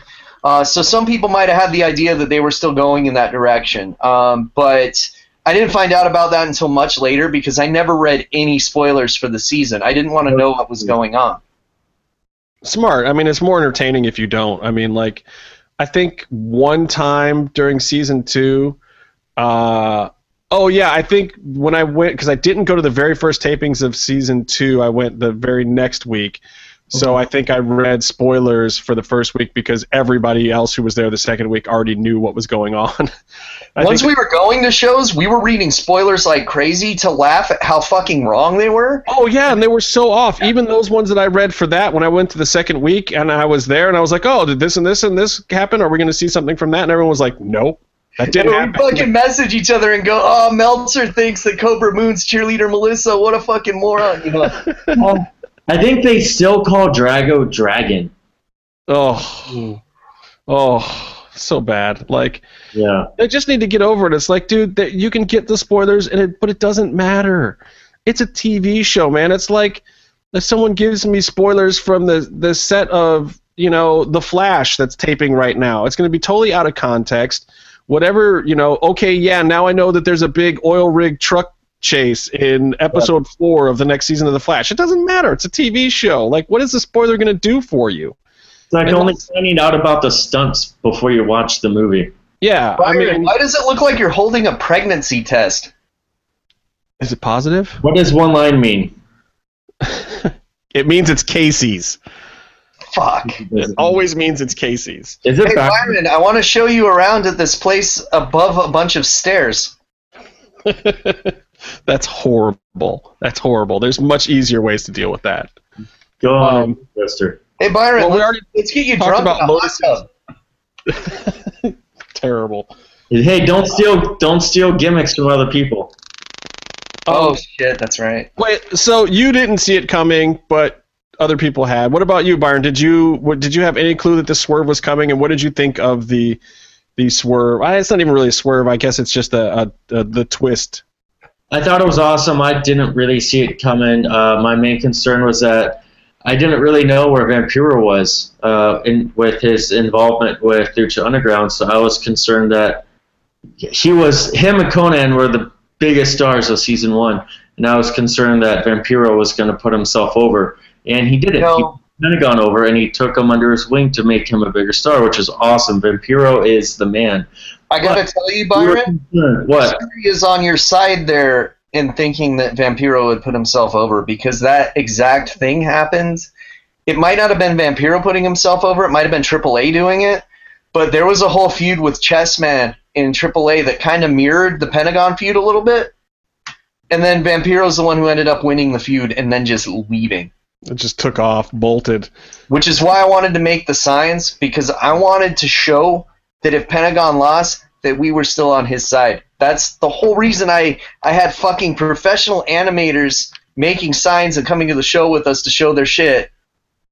Oh, Yeah. good. So, so you're you were al- you've already been comfortable for a year or more now with the idea of Pentagon losing in an Ultima Lucha. That's good. Oh. Sorry, I had to. I'm just saying. You guys want to see me fucking cry on camera? Is that what's happening? Yes. I know, but that's part of why we're talking about this episode in our first episode back since you had to relive the trauma of that. Like folks, we haven't been we haven't done an episode since we had Casey almost in tears talking about Pentagon losing at Ultima Lucha Dos. He Every time I close my eyes, I see that fucking three count. no, it was funny though. At Ultima Lucha uh, Uno, we tweeted a picture of all of us with our Pentagon signs at Vampiro, telling him he's going to lose or something. And he replied, going like, "Ooh, six six people, so scary." I fucking love Vampiro, man. He's awesome. That was great. Um, so the Gift of the Gods match. I'm not going to talk too much about this. Uh, Big dive. Aerostar, awesome. Love yeah, it. Oh, and Big Ryck almost fucking killed Sexy Star. Oh my God, that choke was a choke slam or whatever through the ring. Uranage or something. Uh, they had to carry her out. I heard she got a stinger. Who wouldn't? Dad picks her up and somebody Yeah, four like our- times her size would have not survived that bump. That was a really, really like. Why did he do that? I don't remember if it was a choke slam or if it was that fucking book of Ezekiel that he did. It's his finish, which is it's Yeah. sort of like a bookend or something. Yeah, it's Yeah. like a rock bottom, but you sit out, right? No, no, no. You stand. That's why he Well, planted. he was he was standing. I mean, he threw her down like four four feet. It's like a One choke fucking arm, he basically almost put her through the mat. It is like a choke slam, but the way, but with the rock bottom setup, right? Mhm. And the way that happens is you don't really brace the back and flatten them out, and you drop women on their heads. Well, yeah, he he over torqued it a little bit, so she went back. Um, but it was crazy because if you watch the spot, he's not jumping up and down at all, and the whole mat from her light little frame, and she can't weigh but maybe a buck ten. The whole thing compresses and then bounces her up in the air, and it's just like, holy shit! That cannot possibly have been the way that that was supposed to go down. No, and then um, them carrying her out. Uh, I don't know if that made TV or not. I don't remember. I don't think it did. I'm I just I had it on in the background yesterday, but That I shit was legit though. They legit carried her out. and and you know honestly, thank God that was dead center in the middle of the ring with the most give. Yeah, Because if that had been even a, a foot or more closer to the apron, that could have been really bad news. Yeah. But uh, it looked crazy on TV. Uh-huh. So I did know. Aerostar's dive, which I swear when it happened, it was like it was happening in slow motion in person. Did you feel that way, Byron? Well, we knew we, we saw him disappear, and then we saw him sort of climbing up there. And and Aerostar's been one of your favorite luchadors for a long time, and you know his history of trying to fall from the highest spot in a building. And he found a new spot. Yeah, Yeah, he just he just picks random spots like, hey, I think I'm gonna dive off of this now. I think Honestly, I've seen him jump off a higher shit in Mexico because he'll just straight up dive off of the lighting rigs and shit. Well, we saw. We I think we were curious as to what he was going to do because Angelico was taking all those big dives. Right. Well, this brings me back to the 25 Secrets of Lucha Underground guy or whatever. It's like all the talk about Angelico, but geez, look at this dive. Th- I mean, Aerostar's nuts. Yeah, he had like four guys catching him when uh, probably should have had all six guys catching him. Yeah. Yeah, uh, He he messed his ankle up. I think. He gets hurt a lot um, because he does crazy shit. So what do you expect? And people don't always catch him because sometimes he's moving too fast to catch, really. And it's like, plus, when someone's falling from that high, do you really want to be the guy taking the whole hit from it? You want to kind of disperse it a little bit, and then some people are alligator arming it. You never know. Yeah. Hey, what? How did Cuerno finish in this match? I don't even really remember. I I think know he he got was- killed on the dive, maybe. Yeah, so he was just just out on the side, not really doing anything. Yeah, was 'cause we all thought he was he was uh, gonna gonna- win. going over in that one instead of Phoenix. I think he was busy beating up Killshot somewhere. Oh yeah, because they were still doing that thing. No, that was already over by then. Killshot had already done his jobs for the season. Killshot was was free and clear of job status by then. Sons of bitches. No wait, did Phoenix pin Cuerno to win to keep their film. Ah, fuck, I don't remember, man. I should have watched this. Well, again. no, the, the the gift of the gods ends. Uh, Phoenix goes over on Jack after the fire driver, Gotcha, gotcha. and Jack shines in this match, man. I mean, like considering he wasn't doing a lot of his normal antics, like the whole finish of the match basically turns into a one-on-one with Phoenix and Jack, and it's just it's solid, straight up wrestling, clean finish. Like, it, but Jack is great as always. I mean, Jack's selling stuff even when he's not doing his his brand of flippy shit. Um, and this was honestly one of the moments too where I was like, God, they need to get Jack in an angle and push him and get him out of this, you know, weird mid card seven man match status because he's clearly got more gas in the tank than all these other dudes out here, except for probably Phoenix and Aerostar. You know, like he could be running a match in a different way. So this was kind of the start of that, I think, for Jack getting elevated to the at least the top of the middle of the card. I just remember when Jack debuted, he was walking to the ring on his hands, and it was awesome. Doing the leg switch thing where he's like while he's on his hand crazy. Like I've seen him that? do that shit on a fucking skateboard. Handstand to the ring on a skateboard. Jack's freaking amazing. We hate you, Jack. Hate Boo. Yeah. Boo. You Boo. Bad. Bad Jack. We'd have hair like Byron. Way to copy my gimmick. he Um, copied my gimmick with his handstands too. I could do that. well, so was th- this next match, was this even a match? Tejano versus Blue Demon? I, I don't remember that one. I think I went to go to the bathroom and get popcorn or something. Was there even. I don't even. I remember the weird finish with uh, the the the crew and Chavo beat down, and Chavo and Blue Demon are now friends, and Tejano's like sitting in the corner, like, "Who booked this shit? What is this?" What happened was Chavo was running an angle with I think Tejano over who was Mexico, even though they're both Chavo is American and Tejano is named Texas. Mm-hmm. But Chavo got hurt.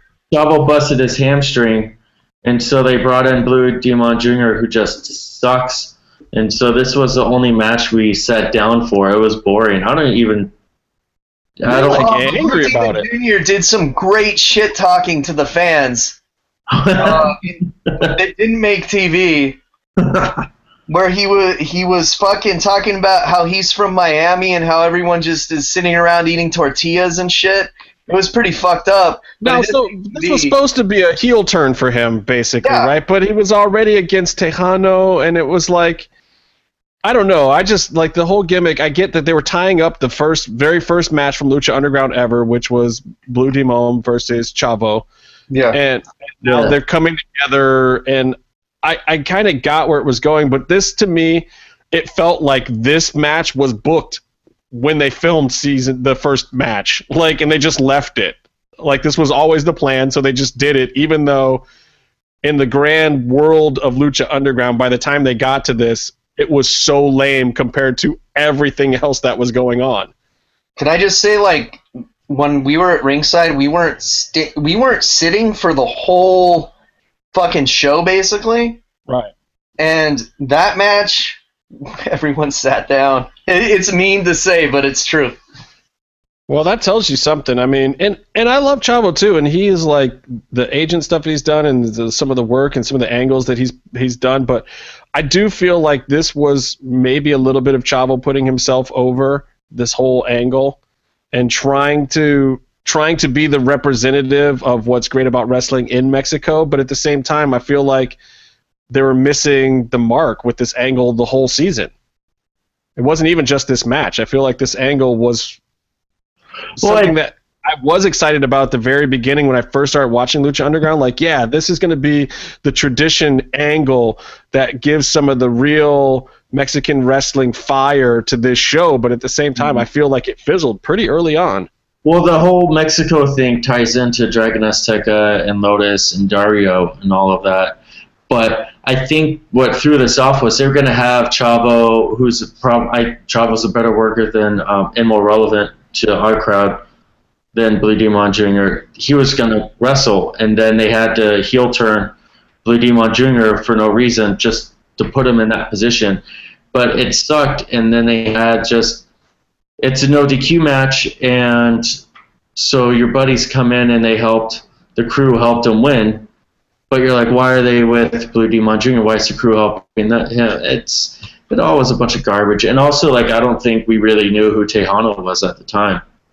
I do gotta say, props to Blue Demon Jr. for agreeing to it because usually people of his stature would not agree to a heel turn like that. Well, yeah, about well, I thought I felt it was out of place, but I feel like they were they were counting on that heel turn meaning something too Mhm. much because you got to it, and especially after we, you know, you, you've seen the the Maestro thing with Vampiro already, and it's like this heel turn does nothing now. Like maybe maybe that's the problem. Maybe putting it after the Vampiro thing was a mistake. It's just there was a lot of swerves, and then Chavo came out.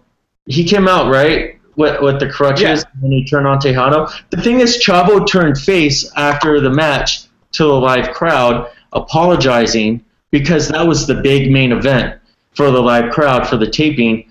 Um, the big main event was like this this big match with Chavo for the title or something, and he Yeah, bust- Puma.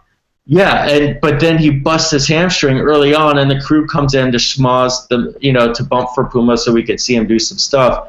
And he came out afterwards on crutches and apologized for not being able to give us the main event.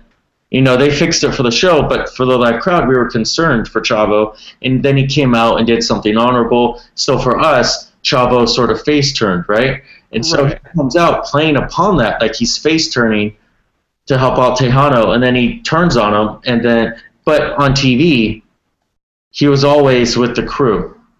Right. And you just didn't know that. See, and that's weird because I feel like maybe they wrote some of that just to get an emotional response out of the crowd. But again, I think this is something that in season two, clearly Lucha Underground figured out how to do better versions of this and get the same kind of to get the actual result that they were looking for. I feel like this was one of the very, very rare misses in season one that they just this is where it added up to and they were just like, you know what, let's do it, let's get done with it, and we'll just do it better next time. Which Yeah. they have. And more power to them. You can't do everything right the first time. Chavo with all of his stuff in season two is amazing. Um, and so then the, the the last match, uh, obviously, to talk about here is Prince Puma versus Mil Muertes. Um, and this match, when you watch it now, it's amazing to watch because these guys have such completely different styles. Yeah. Completely. But as the match progresses, you start seeing them work each other's styles. Like, I don't know how much these guys have wrestled each other before this match, um, but it felt like there was a feeling out process, and they worked their way through the crowd, and they went everywhere in the building, which a lot of these matches did. I personally They personally have never that. had a match before this. Right. So th- I mean, and there, you can see them feeling each other out, but by the end, it's crazy. You got Puma hoisting Mil up on his shoulders, doing like these the the insecurity drop to Mil Muertes, and he's like hundred pounds heavier than Puma. It's crazy, and and like they're working the style, and they just start flowing at the end of this thing. Blew my mind. Blew my mind for two completely different styles. Go ahead, You know, Mark. what blew my mind is them wrapping uh, my friend Javier's sign around Mil Muertes' head. He still has that sign, by the way. He got Yeah, that as a souvenir. that was awesome. But remember, we warned Zach. We said when Mil looks at you and makes the parting hand motion, move. And I did. Beat himself a little bit when that happened. Like I, I think maybe in the back of his head he thought Mil Muertes isn't really going to come at us and get right at us. Wrong. Why is it so dark, Casey? Because it's nighttime. Why is it so bright there? Isn't it like fucking midnight? I'm in a hotel room. Hmm.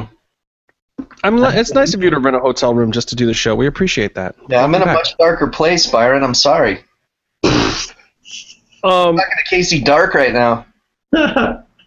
I have to say, I was not thinking that Mil was going to go over in this match. Um, I thought booking wise, it made too much sense for Mil to go over in this match, so I didn't think they were going to do it. So I kind of like double swerved myself. I think. he went Um, over and he went over big time. They they used a fucking lens shake in post on the flatliner.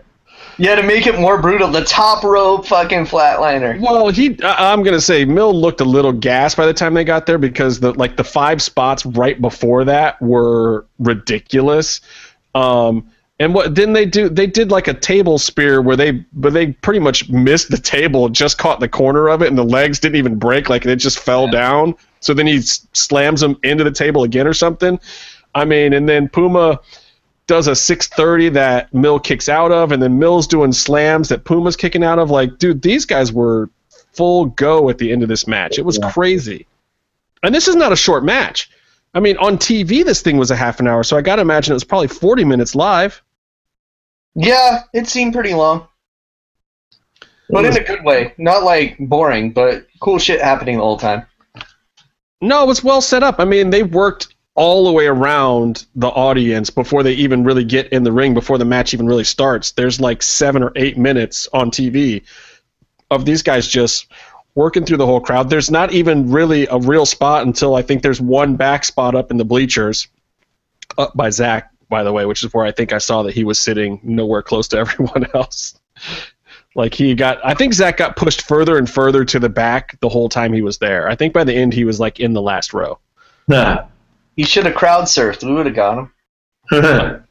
Um, yeah, I was just really impressed. And like, you know, if you haven't seen this match and you go back and watch it, don't expect the uh, the King Ricochet flippy shit kind of match. It's not that. He does do some crazy spots, but the more impressive spots are are the fact that he like he does a couple of big slams and hoist spots on Mil in this match that are not common for Puma with guys that big. He Is did, this uh, the match he where did, uh, Puma gets power bombed onto the ring steps too? Yeah. But Yeah. he did like a back backflip somersaulty thing into a Pele kick. That was kind of cool. Yeah. Yeah. he- um, and honestly, it, it may have happened one time earlier in the season, but this is one of the first times I've seen somebody use the the the ring stairs in lucha. Mil actually picks them up, and you can see they're solid wood. They're not like the hollowed out uh, diamond plate that the WWE uses that's in two pieces, so it's nice and light to pick up. And then Uh-huh. other places have the same thing, but it's in one piece. This is like something that a prop house built out of solid, you know, Home Depot two by four kind of shit. And like you, when he picks it up, you're looking at it like, dang, that is not a prop that is meant to be used as a weapon in wrestling. That was like that was like one spot that we didn't even react. We just looked at each other and go, "That's fucked up." It was. It was a tremendous spot. I was. Uh, I don't know something about this match, and this was the match where Mil was over to me a little bit before this, but at the same time, this was the match where it was like, good. I hope he does win. And there was already rumors about Puma starting even back then, but um, you know, back then I just dismissed it outright. Of oh, he's not going anywhere. He's been the champ all year at Lucha Underground, and I honestly thought that um, marketing wise they would leave the belt on the baby face during the time off. I really didn't see going into this match somehow Mil winning. I just thought, you know, they got to put it on Puma, whether they leave it on Puma, whether they want to or not. I thought it was awesome how the the show ends with the fucking Disciples of Death coming out with Mil, and then Evil reigning supreme, and then we get the cool you know vignette thing at the end with everyone taking off from the temple, where we first get to see that little tiny glimpse of Matanza. I mean, and who did they even know they were getting a season two officially? Then No, who ends with that- all the bad guys wearing the gold, and they don't even know for sure that they're going to have another season? I think they knew. They just they didn't know how they were going to figure it out yet. They had they were optimistic, but you know they could have worried a little bit that it wasn't happening. I think that it's been on record that they were a little worried that it might not happen. Yeah. Well, it was part of the issue that they didn't know if they could keep the the set because they had built the whole set, but they were renting it at the time, right? And they're still renting it, aren't they? Well, they yeah, got they, are. renewed. And they tore the whole thing down after the season ended, and that was a discussion that maybe to get season two they would have to shoot somewhere else, and it would be cheaper, and that's why everyone's leaving the temple at the end of the show. Like, uh, and Dario's even on the run. Yeah, eh, but uh, what was it? Um, I And think it's like, oh fuck, now we got to explain Dario coming back. Yeah, well, they they re, they got renewed. I think the network said they wanted the show back, but the show needed to find money from a legit source to pay for it. Like they got some sort of bailout funding in season one, and then they figured out figured out how to cut some costs and I think find something else. But they lost um, distribution in Mexico, which is a big deal. Yeah, that's messed up. But I will say this: they have a Pentagon T-shirt now, so I'm pretty sure the money will be fine for the rest of time. Yes. Order, buy the shirt. Oh, like any, like you even need to tell anybody that, that dude. I think the Pentagon shirt will eclipse the Bullet Club shirt sales probably by the end of next week. Yeah, all we got to do is get all the fucking neckbeards on board with Pentagon like they are with the Bullet Club. Dude, okay, so here's the deal. Next week, all three of us, Silver Lake, we're gonna go into some like tiki bar in Silver Lake wearing Pentagon shirts, and that will solve the whole thing. Like everybody in the world will have a Pentagon shirt in like a week. Like we just have to go hipsters on parade with our Pentagon shirts on. Ah, hipsters, gross. Um, what was I going to say? Yeah, so that that imagery of Catrina standing there with all the gold, and that was when I was like, okay, Catrina's on another level. She threw the beat down on Evie. She's got the tag champs or the trios champs, and she's got the heavyweight champ. Uh, Yeah. Fenix is the only wild card in the mix, and I just figured that we'll come back to season two, and Fenix will just get squashed like a bug, and that'll be that. Hey, hey, he's the one guy that's been proven to be able to stop Mil Muertes. Come on. It's like the ultimate like cliffhanger with the ending. You're like, this guy just destroyed Puma. Like this whole Mil Muertes and his dudes are the most unstoppable forces. But Fenix. Well, and, and and that elevated Fenix even more right there. Of like, look, this Yeah. is the one guy you can count on. Uh, Pentagon's off doing his little weirdness with Vampiro, so you're not really thinking about him being in that mix yet. And of course, Casey was. Um, Yes. but which I kind of was too. I was like, "Ooh, this is going to set up big stuff for for Pentagon. He's going to be in the hunt, and he'll probably get the belt at the next Ultima Lucha." That didn't happen. Oh. Just saying, there's reasons to cry. I can't believe you still watch this show, Casey. I, I'm like, how bad could they have possibly broken your? I, I'll leave it alone. I'll leave it alone. Um, God so damn it, Justin. we have the Talk about MMA. How about that? We'll get there. We'll get there very soon. Um, When does CM Punk fight? Uh, soon. He fights in Cleveland, my hometown. He's on the uh, the Stipe Miocic card to fight Mickey Gall in Cleveland in uh, a month. I can't wait. Can't wait. So, um, yeah, we got the Conor fight before that. Oh, so basically, yeah, we get the, the segment that Casey keeps talking about about everyone leaving. Dario, uh, the big thing with Dario leaving is that he takes his bull with him, which is amazing. Love that he doubles back for the the bull. Um, Fenix in the Gold Firebird was the second most amazing thing in the closing segment because that car is just rad. Now, here's a question I have for you. I don't know if you remember this or not, Casey, because I don't think you watched this again recently as I have. That's Cuerno in the truck that's following Fenix. Yes, 100%. At first, I thought it was Texano because I think the first time I saw it, I watched it on a much smaller TV, and then I had it on the big TV uh, this time. Though I've seen it a bunch of times, I'm just not really paying attention. I think. Yeah, it's, it's definitely Cuerno. He's wearing the cowboy hat that's been established as his street gear. that's right. Because actually, when they designed the characters, they designed three looks for each of them.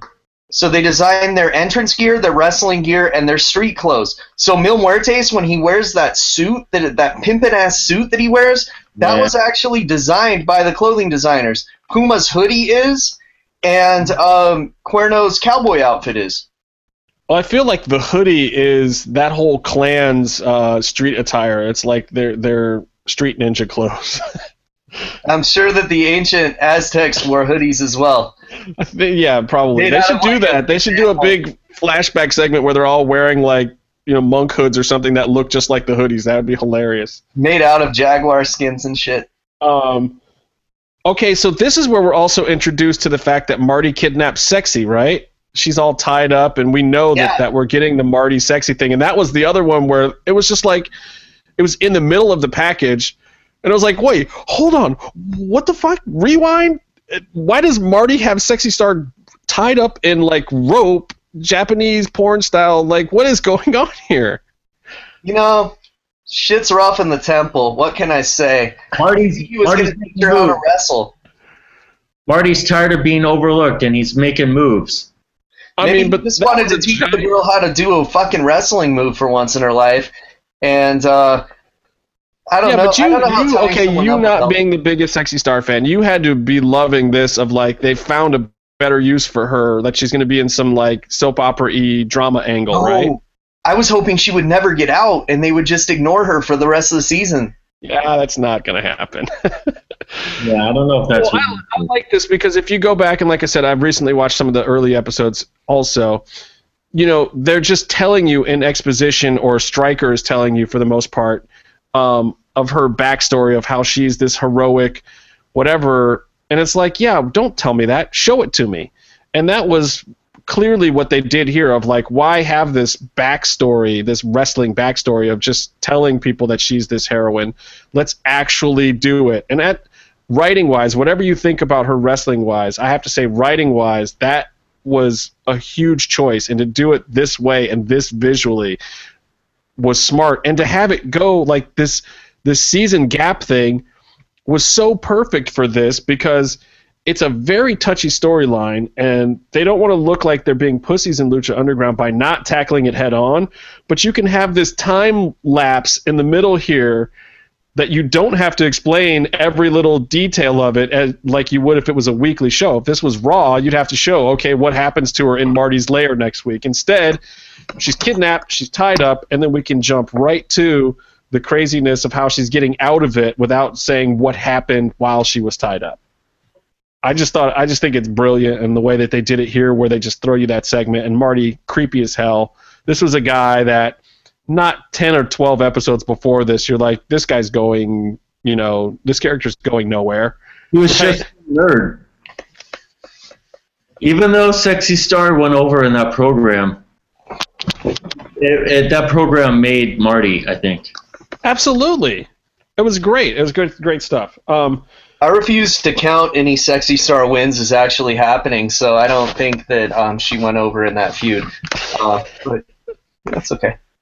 Um, what were the other segments? Oh, Havoc, the Team Havoc motorcycle thing, where uh, Son of Havoc has to ride bitch with Ivelisse. That's just funny.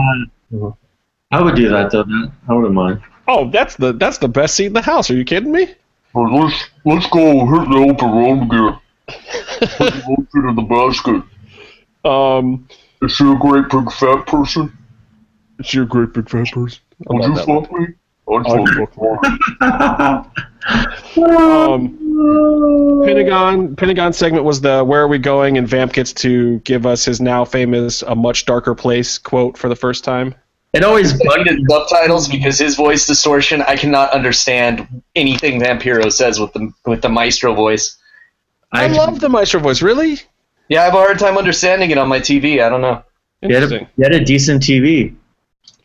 Go Wear fuck headphones. yourself. I see. I, I listen to stuff in headphones all the time. You guys aren't even wearing them now. I'm wearing headphones because I like. I got headphones up. I don't want to. I wore headphones today. Well, I know. I like things to always be inside my brain. It's the TV production thing. I walk around with a walkie in one ear, an IFB in the other ear, and then headphones on top of it with the video feedback like all the time. I will listen to three things at once. I love having headphones on. I don't like that. I'm nuts. Um, but yeah, but I also started off as an audio guy. You, you're one of those video people. Um, What about the image? let's see. Dragon Azteca takes the mask, takes or Dragon Azteca Junior takes the mask in this final thing, and it looks like it was actually Rey Horus then.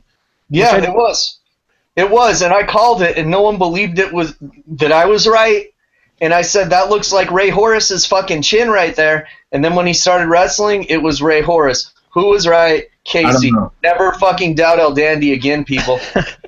Well, I'm just surprised that like literally they brought him in for a 20 second spot to set him up for season two. That's amazing to me. Or maybe they taped that vignette so much later that it was really close to season two taping time. But then he tags the sign. I was pissed when I first saw this.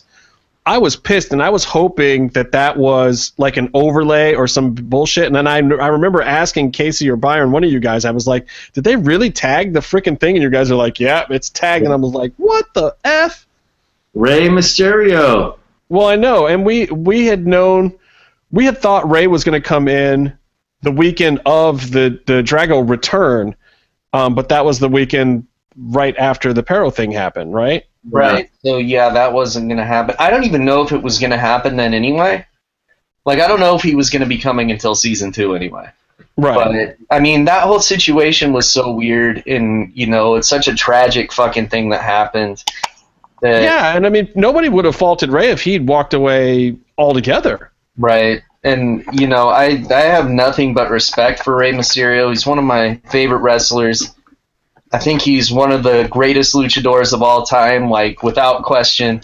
And anyone that disagrees is probably just a punk ass bitch that's only seen his WWE work, and they can go fuck themselves. Yeah, and look, that whole situation was so random on on a level of cosmically awful randomness that Yeah. can't ever be explained.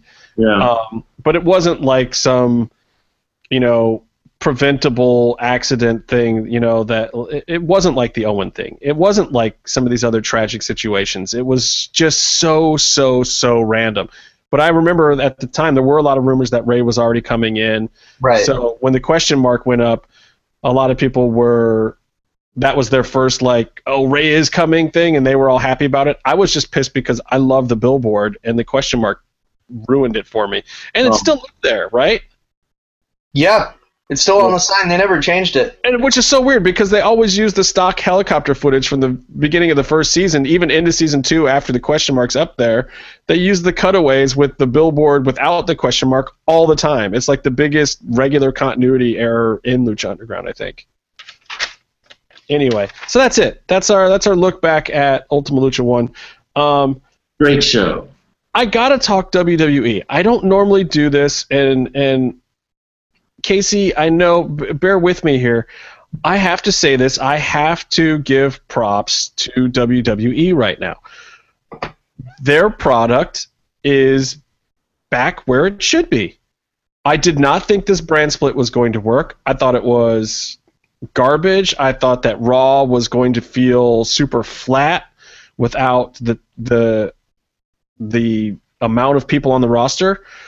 But instead, they've actually done the right thing. I feel like WWE listened to a lot of the WrestleMania backlash that they got from their fans, and instead of trying to hotshot to fix some of the things immediately, they took their time. They came up with this because they had business opportunities, obviously, that led to this. You know, advertisers drive everything here. But I feel like whether people know it or not, WWE is actually addressing a lot of the concerns about their product. Minus one giant concern that they can't address, or that they, they most people involved at the top would be unwilling to address, which is the fact that Raw is still too long. Um, even this week, the the middle hour was a lot of filler, but the first hour and the last hour are the best that WWE's been in a long time. And just talking like a consistent weekly show level um, since the last pay per view was great. Um, even even since Money in the Bank, Money in the Bank pay per view wasn't even bad. I watched it and I wasn't angry, even with the the swerve finish at the end. Um, you know, but Byron, what are your thoughts? Actually, I'm going to start with Casey because I just because Casey's not going to take a long time. That's why I'm going to start with Casey. Casey, what are your thoughts on the current WWE product? Have you even watched any of it recently? Uh, no. And um, when you say that everything's the way it should be, I I assume you mean Undertaker's the champion now, but I know that didn't fucking happen. Undertaker's not even on these shows. And I think that you saying that they have to stretch to fill time is exactly what I said would happen when they're splitting up the roster and they have even less guys to stretch to fill the time. Yeah, but the thing that they are doing that works is the people who are there are getting storylines that matter to fill up a lot of the time too. The first hour segments, which used to be the thing that would really, really make me fucking ah, gag, those that are supposed to feel big, they actually feel big again. I actually want to see Finn Balor come to the ring and cut a promo. I actually want to see Mick Foley swerve somebody into a match. Um, I'm I'm liking the stuff that they're doing, and even on SmackDown, the promo with uh, John Cena this week was amazing. Where Cena came out and was just like getting cheers and boos, and at the same time, he just threw down the gauntlet of like, "Look, I love this business. I have a passion for it." He cut like a real heartfelt fucking promo. He does that every month. Uh, this one felt different to me. Uh, Because he it- did. He did against Daniel Bryan. He did against CM Punk. No, no, and, and I'm not saying, and, and those were good too. But I'm saying you're they're bringing back some of that. And honestly, in the last year, they've been so far below even that level. I'm not saying it's an A plus product right now. I'm saying that it's at least back to the the at least B plus product that it has been in the last you know five six years. Well, their, their camera angles, uh, the way they shoot the show, has improved dramatically. Up like it, was noticeable at the last pay per view.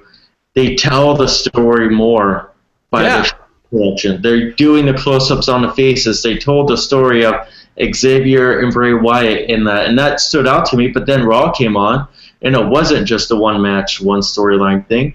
They were doing that the whole show, and then also.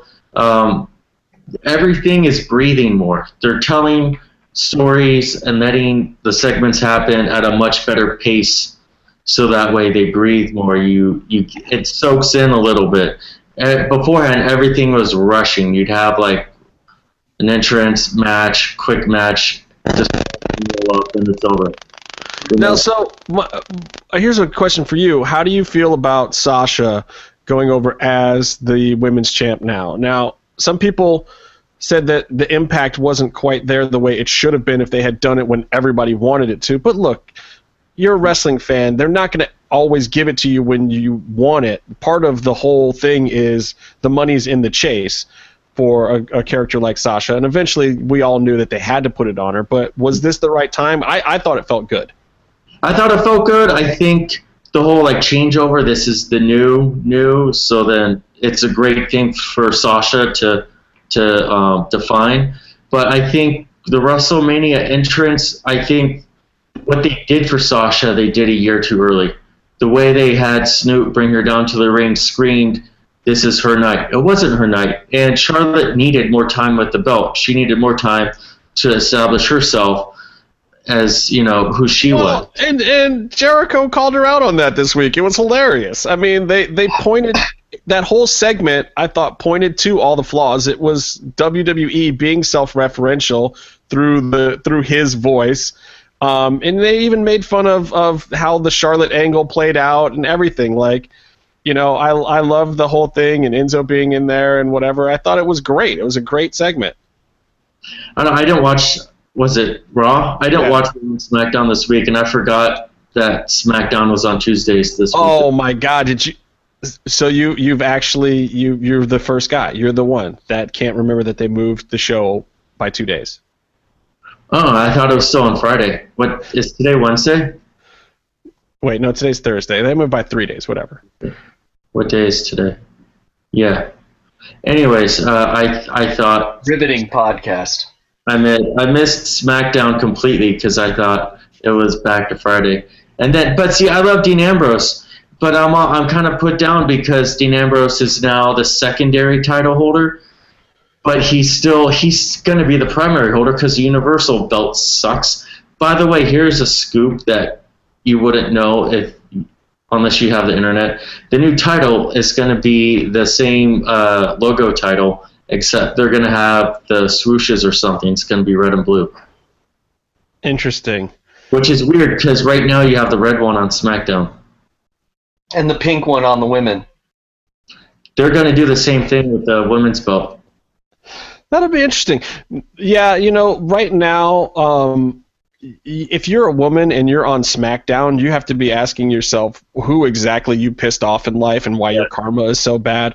Because there's no belt there currently. Whether they make one or not, it's fine. They got to get a belt on SmackDown. Becky Lynch needs to hope and pray that there's a belt on SmackDown before Bayley gets promoted to the show, or else she's never going to win it. Well, I mean, but Oh no, that belt's going on Eva Marie, dude. Come on. Eva Marie just walks around like a. wait, isn't Nia Jax on that show?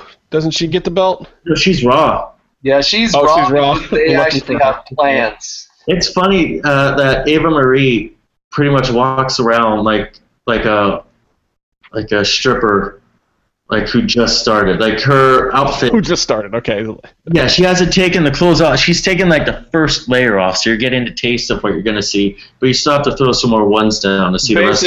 Basically, she hasn't learned the trick of having three or four fake names deep, where it's like, yeah, my stage name is Chastity, but it's really Tiffany, and Tiffany's really I mean, not a real name either. out. She comes out with like a, a shirt, and then she takes the shirt off, and then you see like, you see she's wearing like she has a, a wedgie. You can see like almost her whole ass, and blah blah blah. She's not dressed to actually bump. She's dressed to, you know, fill the seats with teenagers. Um, all right, so Anyways, basically, if you're on SmackDown and you're in the women's division, like ask for your release. It's it's a horrible place to be. They don't even have a belt right now.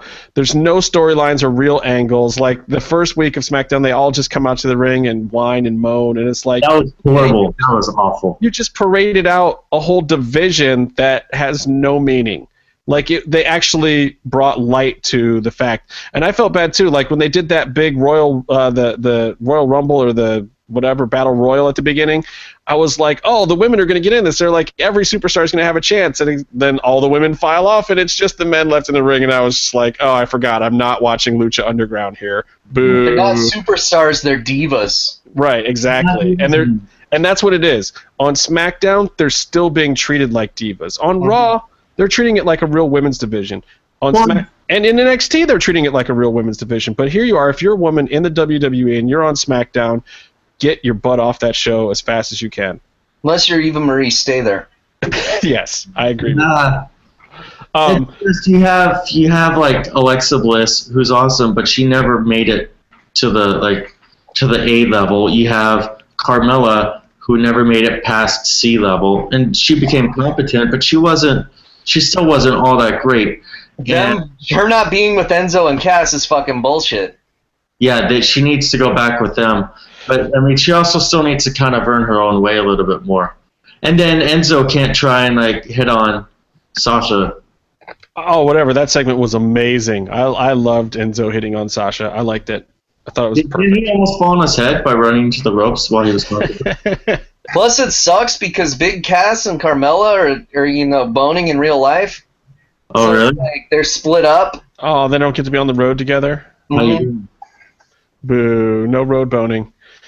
Um, so okay, here's here's my big question for you, Byron. Yes. The new Universal Belt. Yes. I'm not going to ask you if you think Finn will go over or not. I'm going to ask you if you think the belt itself would benefit from having a new era, new guy be the first champion. Is that story big enough to propel the belt itself into the future? Is that the way to go? I, that's an interesting question. I think it's a great situation as a fan um, because I'm not so much invested for one specific guy to win, but I want to see the match, and I really want one person to go over. I, I don't want them to, you know, schmoz it up. Um, I, I mean, personally, I think that Seth should win, and he, because he can anchor the show. And I, Finn- I agree with that, and I think that it gets on him pretty quickly. But honestly, I think you hot shot it on to Finn. I think honestly, I think you put the belt on Finn. You you give yourself that big first, like that first time they put the belt on Rocky Maivia, where it was like, I don't know if we should do this, but let's just get put it on him. He'll be the youngest champion. We'll make a big deal out of it, and then we can turn him into something after that. I will say this: if if, if Finn comes out in the as the demon, he's winning. Okay, that would be interesting. There's no way he's gonna lose the first time he's on WWE TV as the demon. you have so much faith in WWE. Jesus Christ. He's gonna job as the demon, and then he's gonna he's gonna job in the worst in a way that makes him look like an idiot. He's gonna job to that front falling DDT. Instead He's gonna drop. He's gonna fucking job to the super kick setup or the turnbuckle power bomb. Sting job to the turnbuckle power bomb. No shame in that. Oh, I don't know. I, soon. I just think I just think that this is a chance for WWE to really do something. They feel like they're in that mode right now. I fe- I think we all know two or three months from now they're probably going to go back. I feel fortunate though because it's like Lucha Underground's off for a very brief amount of time, and it just so happens to be that that's when WWE has actually gotten a lot better for the first time in like three years. So And who knows? um, Who knows if only, what they're doing? Because Roman was penciled in there and probably was penciled to go over. Yeah, I like it. Uh, let's. I I really do hope that Finn goes over, not because I am some huge. I gotta see Finn Balor win. Mark, I think it's just the best thing for the overall product and for wrestling as a whole. And again, I don't think they need to leave it on him for a long time. I think they just need that monumentous moment right now that the fans are actually behind. Um, you know, and even if they they take the belt off of Sasha to kind of even the playing field to do it at the same time, I, I would. I don't I'm gonna tell you guys something. You're both fucking crazy. First of all, uh, I don't think Sasha's Second. gonna lose. the other title match is face versus face. They are not gonna have two face champions. Seth is keeping the belt. He doesn't have it. How's he keeping? Well, keeping? whatever. Same fucking thing. Well, I mean, He's the champion he doesn't, heart. but he is the champion at heart. I, I like. I feel like he's already the champion walking into this, and, and it's his to defend. Especially because he's just coming out of the title picture, whereas Finn was not in that title picture. Finn was a former uh, NXT champ. Yeah, but not in the WWE Championship title picture that Seth just got. But you know Finn has that that uh, Seth Rollins does not. The Bullet Club. Yeah. Yeah, stop fantasy fantasy booking that. It's not going to happen. Why would the Bullet Club help a face beat a heel when they're heels? No. That'll happen down the road. That'll happen. That will happen. It's just not as soon as Byron thinks it will. That'll be like at WrestleMania. That's a way for that's a way for Finn to go over without really hurting Seth. Yeah, you do that turn at at Royal Rumble or Mania next year. You don't do that this soon. Anyway, um, the last thing I'll talk about because it's going to lead into everything else we're talking about is Brock Lesnar is back on WWE TV. Um, he came out and cut a 20 minute promo. Oh, wait, no, he didn't. Heyman cut the promo. Brock just stood there and grunted, which was awesome. Uh, Orton comes in, hits the RKO, which was out of nowhere.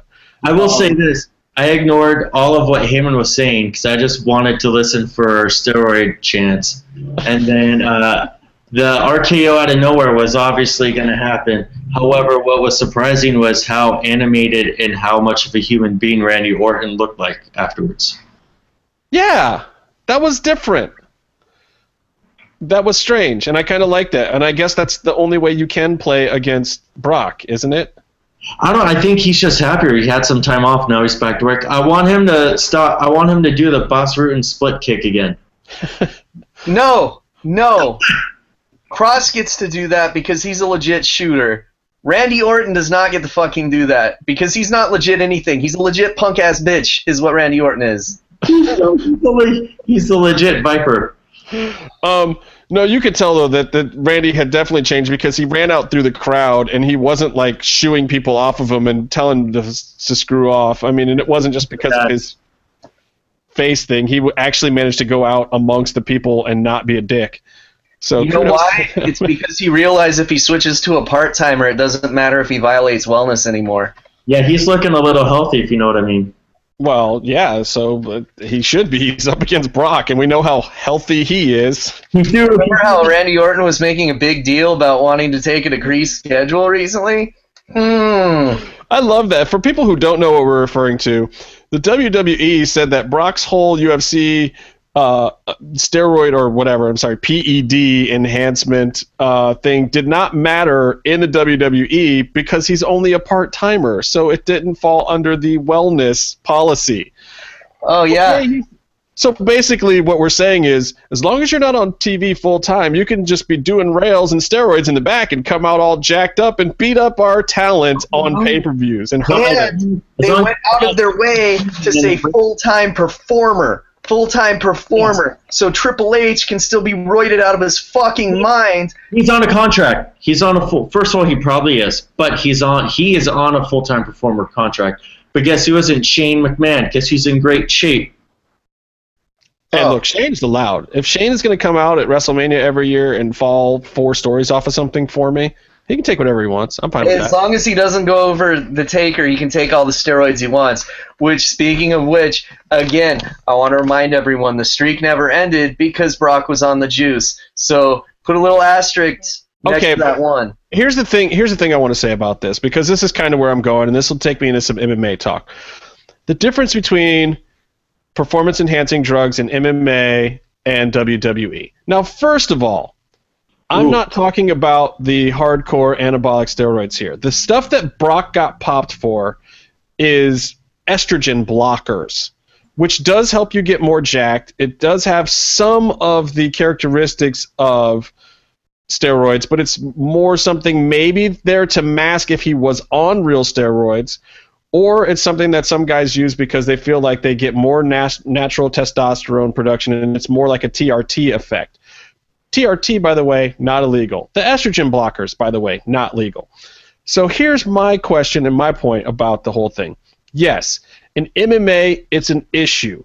Nothing should be allowed for one person. That's not allowed for everyone. There has to be a level playing field because we're talking about a very shoot sport.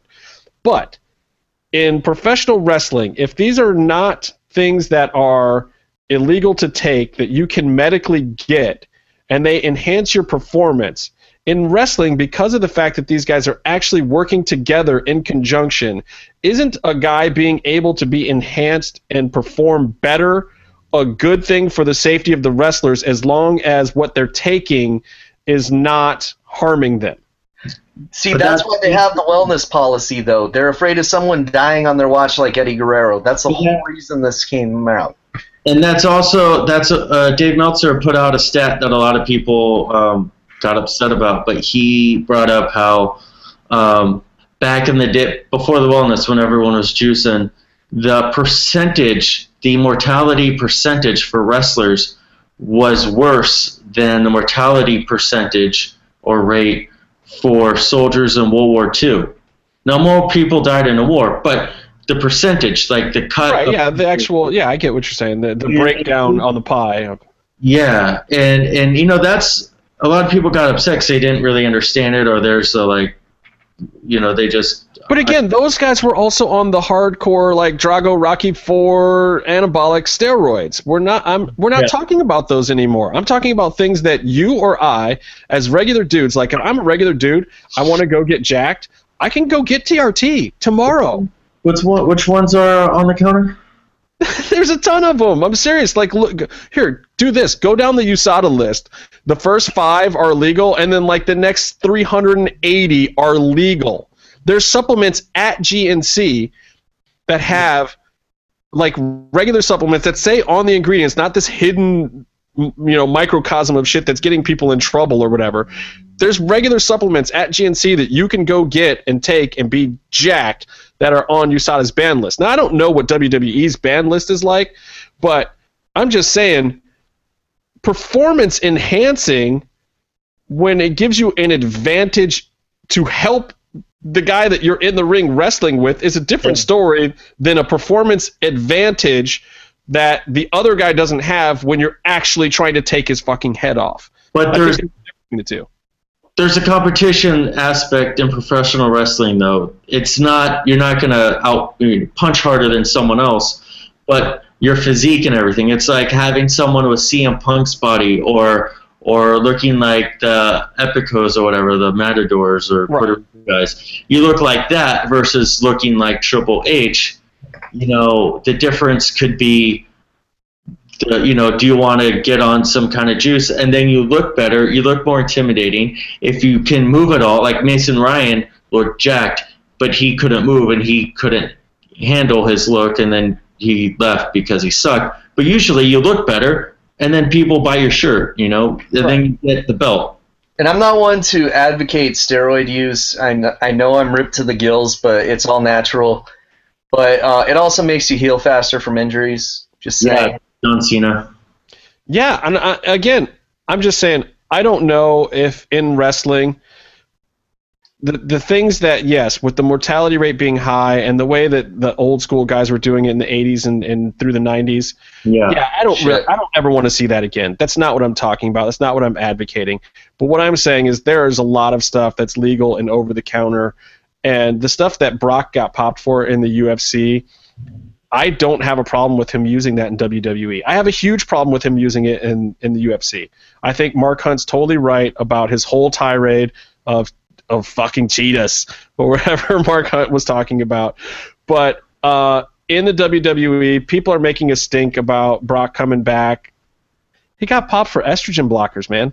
I just don't think that that should be something that anyone who's watching WWE should have a problem with. If he's doing something else, yeah. And if the estrogen blockers were there covering something else or because he was coming off of something else, okay, yeah, that's an issue. But innocent until proven guilty. He was not found guilty of that. I don't have a problem with the the, the estrogen blockers thing. I do, however, think that the WWE's ex- excuse of him not being full time is just malarkey. Though that's just Yeah. silliness. I can't even I believe they it's total released that statement. Well, it's, Honestly, didn't they fucking give guys wellness strikes just for being on that ESPN released list or whatever? You know that scandal that happened. Yeah, you so. got you got a strike for being in the article. Yeah. Yeah. And it's like, okay, those guys didn't even test positive, so what the fuck? Well, and and it's like you should go out and do your own research. Like their wellness policy is a joke. Like what, what like USADA is not a joke. USADA is some real ass shit, and I think a lot of people are figuring that out the hard way. Um, but yeah, the wellness policy it's it's arbitrary. They can change it to a certain extent. Like they have, uh, you know, certain criteria and stipulations, but pretty much you have to piss somebody off for that to be a factor. I think. Yeah, and they added new rules in that if you come back after, like, say Jeff Hardy came back, he could work off his violations by being clean for so long that the strikes start going away, which really is a rule that was made to benefit Randy Orton, I think. Yeah. Because he was on his third strike, and I don't think he is anymore, technically. Right. Um, but yeah, but Jeff Hardy would be okay too, but he's clean now anyway, so it's all good. I don't know. They might give him two strikes for the final deletion. Yeah, we'll see. um, all right, so uh, we have gone into the MMA world here. I might as well keep the transition going. Um, holy crap, Casey, have you been watching some of these fights? We haven't been on, and there's been a couple cards. Oh fuck, man! I was not home, Oh, and the pay per view I did not get.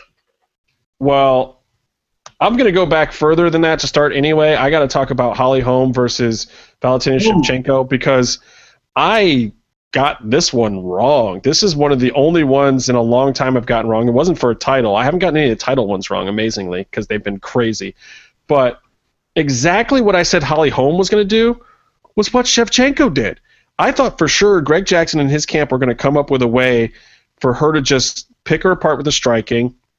I said on the podcast that Shevchenko is a sharpshooter. She's a, a great striker, one of the best in the world. She's got wins over uh, Joanna Jędrzejczyk um, when they fought at a similar weight class in kickboxing and Muay Thai. Three three wins, right? Yeah, several. That- It's more than I, I've seen two of them, and I think you're right. There might be another one, or maybe that one was an amateur. I don't know. Um, but yeah, so like we knew her her striking was world class. I just thought that that Holly was going to go into this with something else, and boy was I wrong. She just looked like the inferior woman the whole time. It was a great, great fight though. Yeah, uh, that was a really fucking entertaining fight from start to finish, and uh, I did see that one, but I think that's the last one. But when you start talking about the cards and refreshing my memory, maybe Oh. I'll remember having seen something. Yeah, I'm sure. And, and that was there was a few other fights on that card too. The um, uh, Edson Barbosa pretty much destroyed Gil Melendez, which I kind of saw coming. Um, Edson Barbosa's just been on a tear for a while now, and a lot of people know that. And Gil was out for whatever he shot into his ass because he's one of those fucking cheetahs. um, Maybe he's just really against like um, really fast big cats. I love that fight though. Edson Barbosa is going to be great. I want to see, you know, he's definitely working his way up the 155ers. Um, and then Felice Herrig uh, defeated Kailin Curran, which was amazing. It was in her hometown. She's she fights out of Crystal Lake, Illinois, which is very close to Chicago. She's out at Jeff Curran's And camp. it's where fucking Jason's from, dude. She's been since her summer camp days. She's been having to dodge fucking hockey mask wearing murderers. Of course, she's gonna kick some ass. And it is kind of like that out there. Crystal Lake, uh, Illinois, is definitely out in the woods. It's like an hour west, I want to say, of Chicago, um, somewhere. I don't know. I just remember driving for way too long in the tap out bus, and the the AC wasn't working so good. And there's like the three tap out guys, and um, we had Patty Mike Curran on with us, and like a whole camera crew riding in the bus in the middle of summer in Chicago, miserable. Um, And before anyone gives me shit, I know that Crystal Lake's in fucking New Jersey in the Friday the 13th films. Don't try to school me on this shit. I fucking know. That's how they got to Manhattan. You're not going to get to Manhattan from fucking Illinois in a boat, okay? Do you really think anybody was going to call you out on that on this show? Well, maybe. I, except if it was anybody, it'd have been me. I'm, I was about to call you out on it.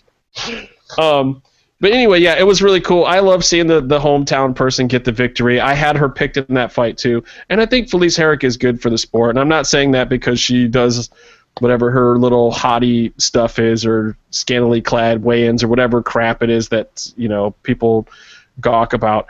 I just think that she's she's got a big personality. Um, she puts she's not afraid to put herself out there and sell um, in whatever fashion, whether you agree with it or not. I just think she's good for the sport. She's good for the women's. Hello?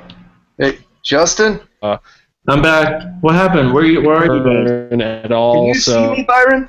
I can see you, unfortunately.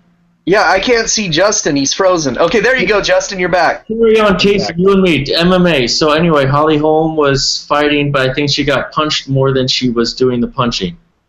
Do We you? were talking about a completely different fight, Byron. but but he was actually right. That's an improvement. Did you actually see one of the fights, Byron? no. Oh. Come on, even on Twitter, people were like, "Is Byron going to actually watch the fights if you guys talk about that?" Oh, really? yeah, people are asking for you to watch the fights now. You know, most of our listeners are MMA fans, and they say, "Why? Why do you have this fucking guy that probably studies Joe Son Do, and uh, which is beating up your opponent's hand with your nuts?" See, he won't even get that joke. Why am I even saying? it? God damn it! I'm a. I'm That was a Joe Son early UFC callback there. That's pretty amazing. That's good stuff from Casey. You heard what happened to him lately, right? Uh, no, it was, I saw. I, I've watched UFC one and two. Is is That's a he good in start. prison because he ta- he uh they tested DNA evidence of a rape a long time ago and he was connected to it and then now he's in jail. oh God, I did It not know that. like years before and then, oh, yeah. oh, he should get Mayhem Miller as his lawyer. That would be out of it awesome. immediately. Hey, Um, hey Kimbo Slice's uh, son is gonna MMA fight now. Yeah, Baby Slice. He's uh, wait, didn't he already fight? I don't know. It might, he's might be in the next Bellator, or he was in Bellator that I missed. Sorry, I have to find out. But yeah, Baby Slice is supposed to Fight. Dada's son even though he's like six. Oh God, I don't want anyone in Dada's family anywhere near an octagon without serious medical attention before the fight. Is that like a respirator? Yeah. I still gotta say, Dawg Fight, one of my favorite documentaries. Uh, just What's your favorite? What's your favorite line from that movie, Casey? What do you keep telling me when you're telling me to watch it? Rest in peace, tree. Is that a spoiler?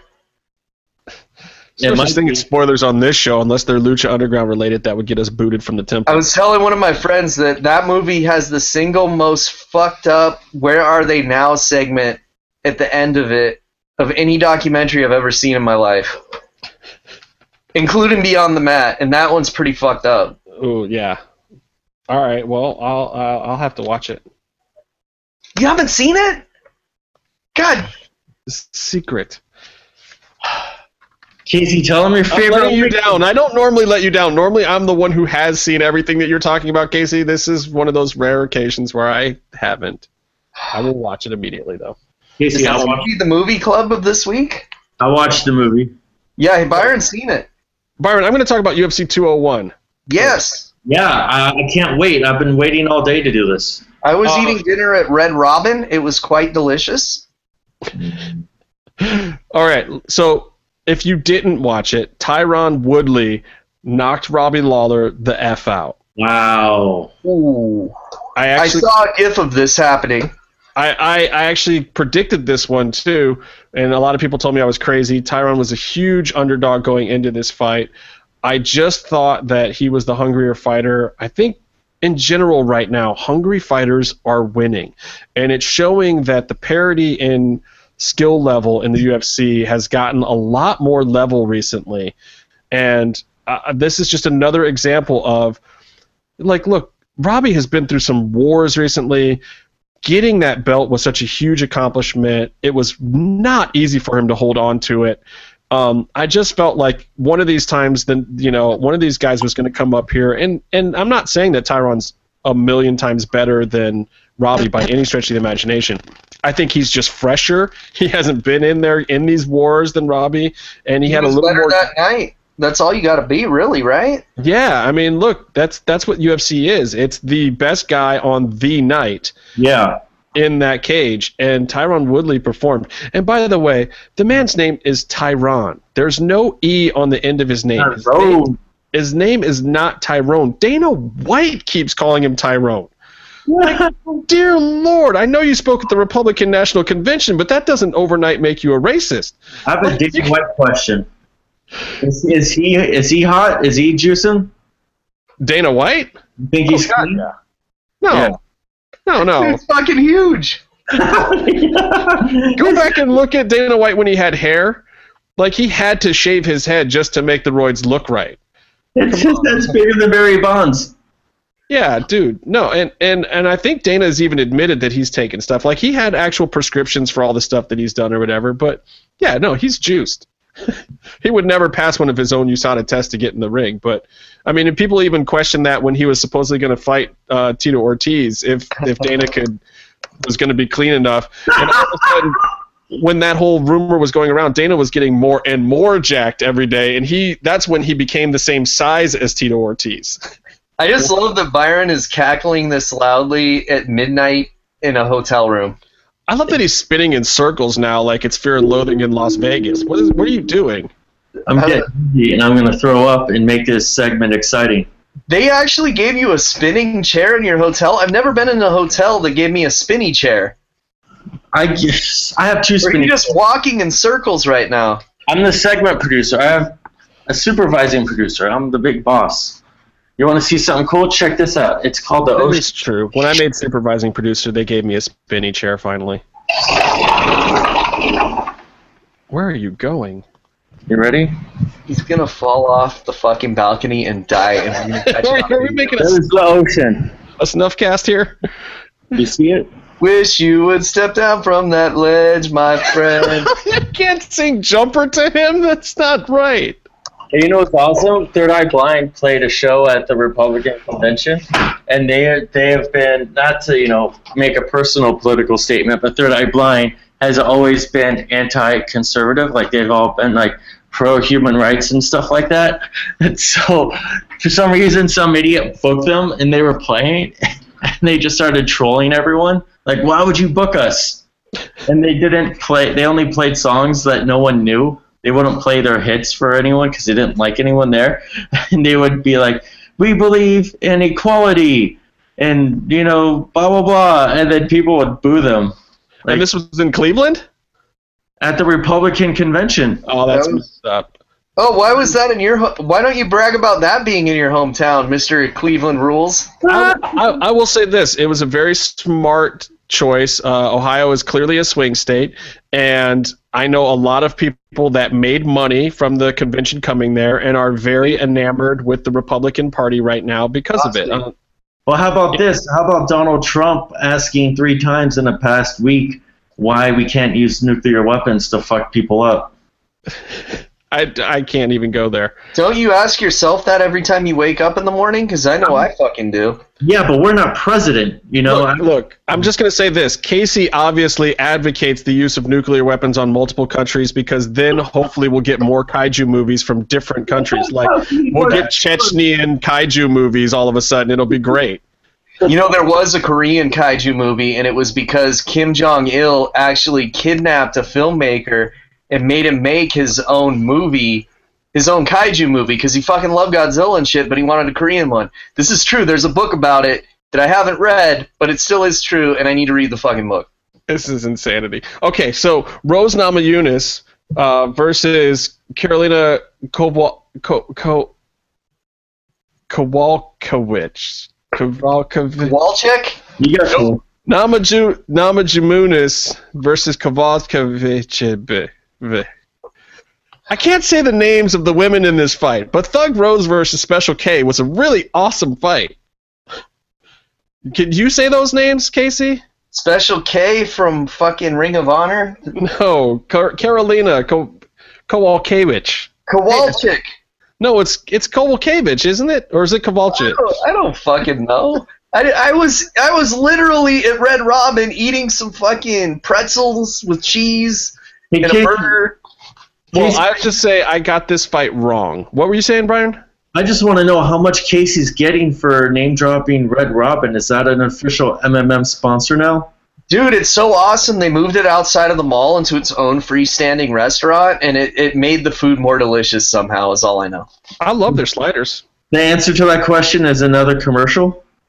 Yes. So the answer to the question is yes. We just haven't given you a taste of that money yet, Byron.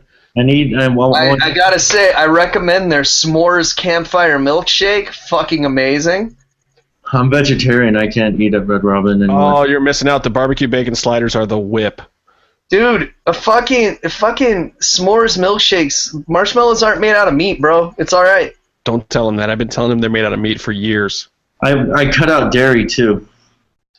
Oh Jesus. That's why I'm in such. I'm I'm I'm leaning up right now. I'm in such good shape. Anyway, Yeah, so let me tell you you look about this fight. I'm going to tell you about this fight. Yeah. Thug Rose, Special K. Um, I picked Thug Rose. I thought she was on her way to a championship fight. Special K, Carolina derailed that in a great fight. This is probably one of the best women's fights, and I don't think either of their stock went down. Um, and I think Carolina may sadly find herself going up against uh, Joanna Champion soon, which is probably not going to be a very good night for her because I think Joanna Champion will put it on her face parts, and it'll once again be uh, a match of two women whose names I can't say fighting each other to the death for my entertainment, and I will watch it and enjoy it. I will see any Johanna fight because she fucks people up and it's awesome. Yeah. Well, I mean, this fight was two women on equally almost that same level, just battling the whole time. I mean, Thug Rose won the first round, um, and Karolina probably won the second and third round. The second round had back and forth moments. The third round had back and forth moments. It was just a really great fight. Um, here's one for you that this is going to make you going to want to watch the card now, Casey, if you haven't seen it. Um, Matt Brown versus Jake Ellenberger. Believe it or not, Jake Ellenberger, who was pretty much out of the UFC and begged to be back in and have this fight, uh, beat the brakes off of Matt Brown, the meanest man on the fucking planet. Holy shit. Yeah, and like liver kicks and punches and put him down like minute 46. It was amazing. I love. I love a good kick to the lever. Oh. lever, lever kick. I gotta Tell- say, Byron, since you've stopped eating meat, you look like you did with makeup in the short film to make you look more pale and fucked up. Oh really? You need some bacon, bro. I had bacon a few days ago. I'm not 100% vegetarian. Okay, that's you need good. more more bacon and less porn. That will help your your complexion. The Wi-Fi in this hotel isn't that good. Um, I don't know. You look pretty clear to us. Yeah, you look fine to me. Other matches of interest. Uh, oh, Nikita Krylov with a walk off uh, knockout. Oh, the fucking Russian nightmare. Yeah, who that that that would be a great wrestling name, the Russian Nightmare Nikita Krylov, Mm-hmm. and uh, over Ed Herman, who's solid, and then this I can't believe you guys missed a luchador, a luchador in UFC, guys. Oh wow! Oh, I've I've seen this so-called luchador. Um, Oh, look, he's wearing a fairly standard, like generic Mexico lucha mask. Um, it's his name is Erik Perez, but they let him wear it to the ring. He cut his promo after the fight in the mask, which was Good. amazing, um, and he won. He beat uh, Francisco Rivera. It's a good fight.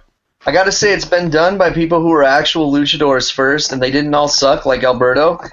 Yeah. And uh, I also have to say that Kazushi Sakuraba regularly wore machines masks to the ring, and I just I just love Sakuraba. I just had to throw it out there.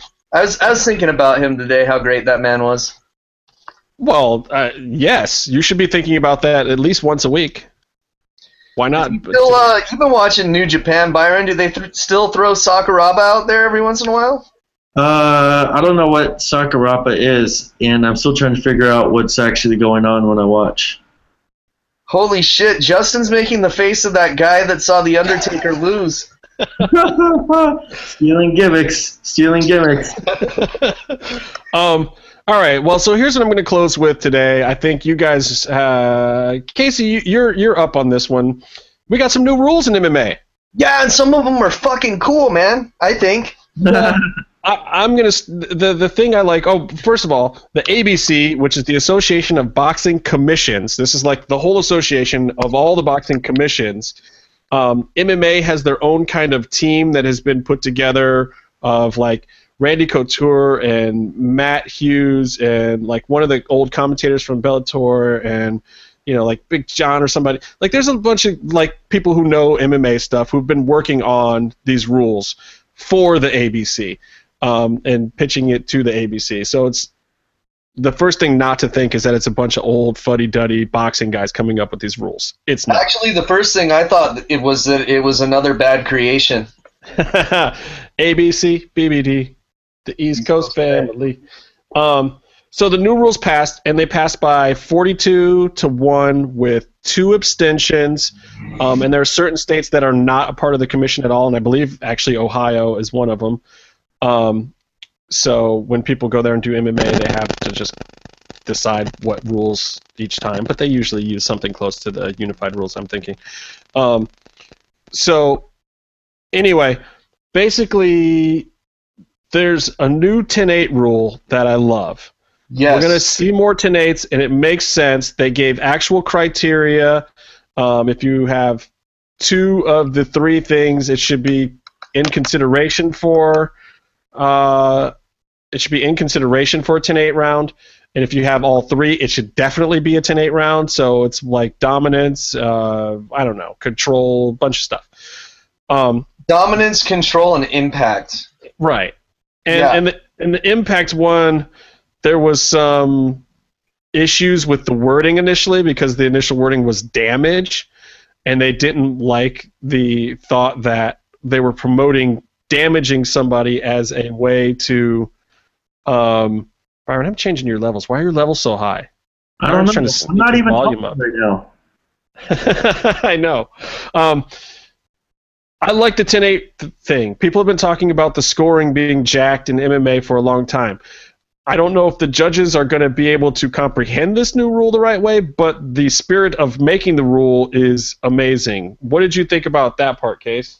Well, I think that if you're at more risk of getting a 10-8 fucking rounds, that maybe it'll get some of the guys that are a little more apprehensive in the octagon to be a little more active.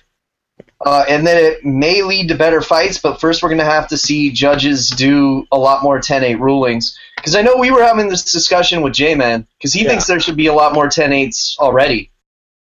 a lot of people do. A lot of people think Yeah. that that is the solution to the jacked up uh, judging. Um, and it might be. The one weird thing about it is it throws in this even number thing, so Mm, you could start leading to more draws because of it. So, because if you get a whole bunch of, you know, 10 9, 9 10 rounds and then 10 8, you know, or you get two 10 9s and then the one 10 8 the other way, all of a sudden, then you could end up with a lot more draws. It's kind of fucked up. Yeah, I didn't think of it that way because I'm horrible at math.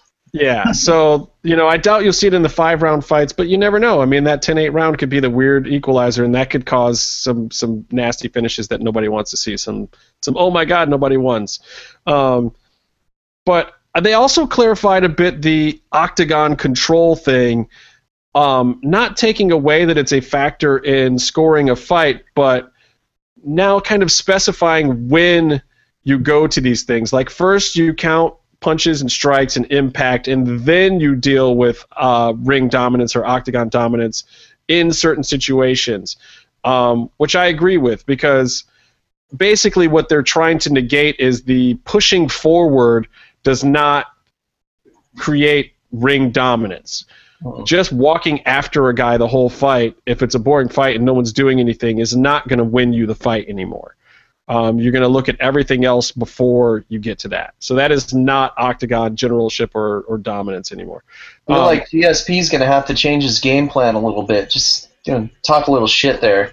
Yeah. Some of his fights, I, I don't know. No, no, there's and there's a few guys. I mean, and that's what they're really going after. I mean, you've got basically you got a guy like Randy Couture and Matt Hughes. And Matt Hughes, he's ridden some guys out himself, and he'll be honest about it. And I've talked to him about it. He'll tell you himself that like he fought to win, and there was a lot of times where he took the cheap route of laying on somebody or something. Like, hey, if they say that's a way to win the fight, I'll do that. I don't care. I don't get beat up. I can sit on a guy that's not as strong as me or doesn't have as good wrestling. I'll sit on him. You know, Hughes is one of the most honest, straightforward guys about it. And but he'll also tell you those are the most boring fights he's been in, and he's not necessarily proud of them. Um, but so you got guys like Randy Couture and him who are, are basically telling you the way that you can beat these dudes up and make it more exciting and safer to a certain extent. Now, the state of New Jersey was the one in the 42 to 1. And they said some nasty things about fighters, and Randy Couture took issue with it. Um, and I don't blame him. They basically were disparaging to the fighters in saying that the new rules about what is a knockdown uh, or what is a uh, grounded opponent are different.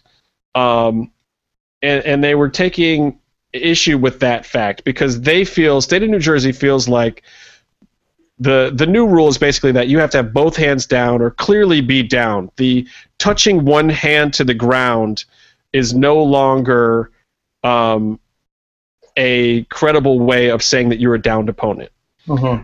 What the rule is searching to do, and this is what Randy basically told them with big middle fingers, is like, no, dummies. What we want is we don't want gray area. People are going to get hurt a lot more when there's gray area. When you got some guy who's on his legs and he keeps touching his hand down and picking it up and touching it and picking it up, that's when he's going to get kicked in the face or kneed in the face real hard in an unfortunate situation. You take that out Yeah. of the equation where you either have to have your hands down or you have to be standing up for real. And what's going to happen is guys are going to get the fuck down or they're going to get the fuck up. They're not going to if they're up, they're going to defend themselves the whole fucking time, and they're not going to get an unanswered knee to the face. Right. So what uh, New Jersey was saying, and what they think is the problem, is that if a guy do- goes into that three-point stance, now that head kicks are legal, and so they were interpreting, and they're the only ones that interpreted this rule that basically, if you're doing this, it could create more head trauma, and they started citing the.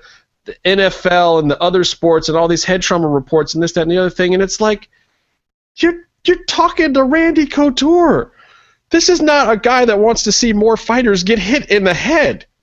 Matt Hughes is not a fighter that wants to see more guys get hit in the head. Nobody on this commission that came up with these rules is a person that wants to see fighters get hit in the head more. No, this is- isn't them trying to turn it into pride. Yeah, it's like we we we have gotten to the point where we've done away with a bunch of those rules, but maybe we created too many rules that are making the the outcomes of fights wrong. The trick is to get more fighter safety and better rules in there. And I just found the whole thing um, very interesting that that Randy had to give this rebuttal to the state of New Jersey about you know what they thought the deal was with with the whole grounded opponent thing. I think it's a great rule. I think that you know clearing up what the the gray area is is exactly the way that you fix some of these problems. All of these problems in MMA, scoring, punishment, um, it's a big deal. Um, and then the gray areas are what cause the problems. That's what makes fans hate the outcomes of some of these fights. I like the um, the fuck you John Jones rule that they did uh, with the eye poking. So he can't come Okay. at people like this anymore when he's fighting. They just outlawed eye poking. Well, no. So here's the deal. A lot of guys do what's called pawing. Well, Yeah. they're I'm messing up the color temperature of my camera with my pale hand. Um, not a white card. So So, you do this, and you you kind of gauge your distance, and it's almost like a jab, but you have no intention of actually hitting the guy. But if you're John Jones, you go like this. him back, like and. John Jones doing it with his fingers out here, and he's like sticking them right into people's eyes a lot. And a lot of other guys are doing that, and they catching fingernails and whatnot, or you're po- poking people in the eye.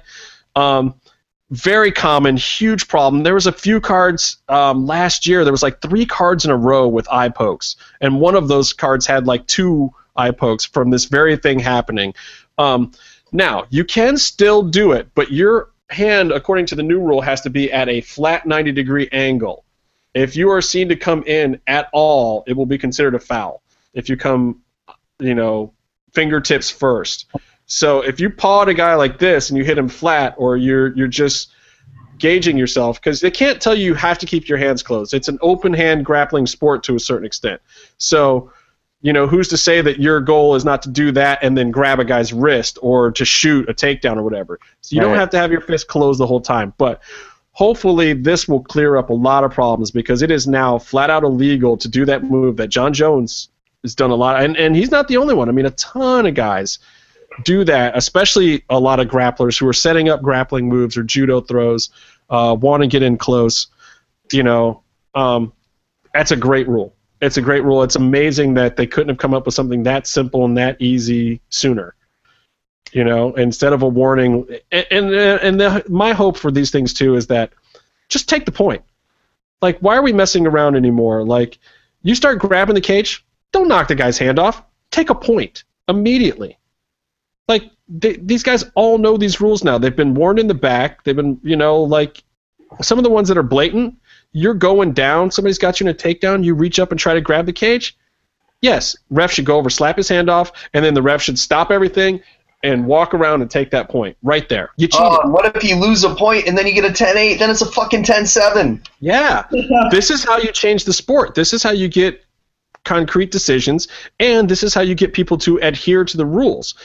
Admonishment has never been a way to keep people from doing stuff. If you got a warning or knew you were going to get a warning the first time, every time you were speeding, and you had to get caught speeding twice in a day to get the actual ticket, would you ever not speed?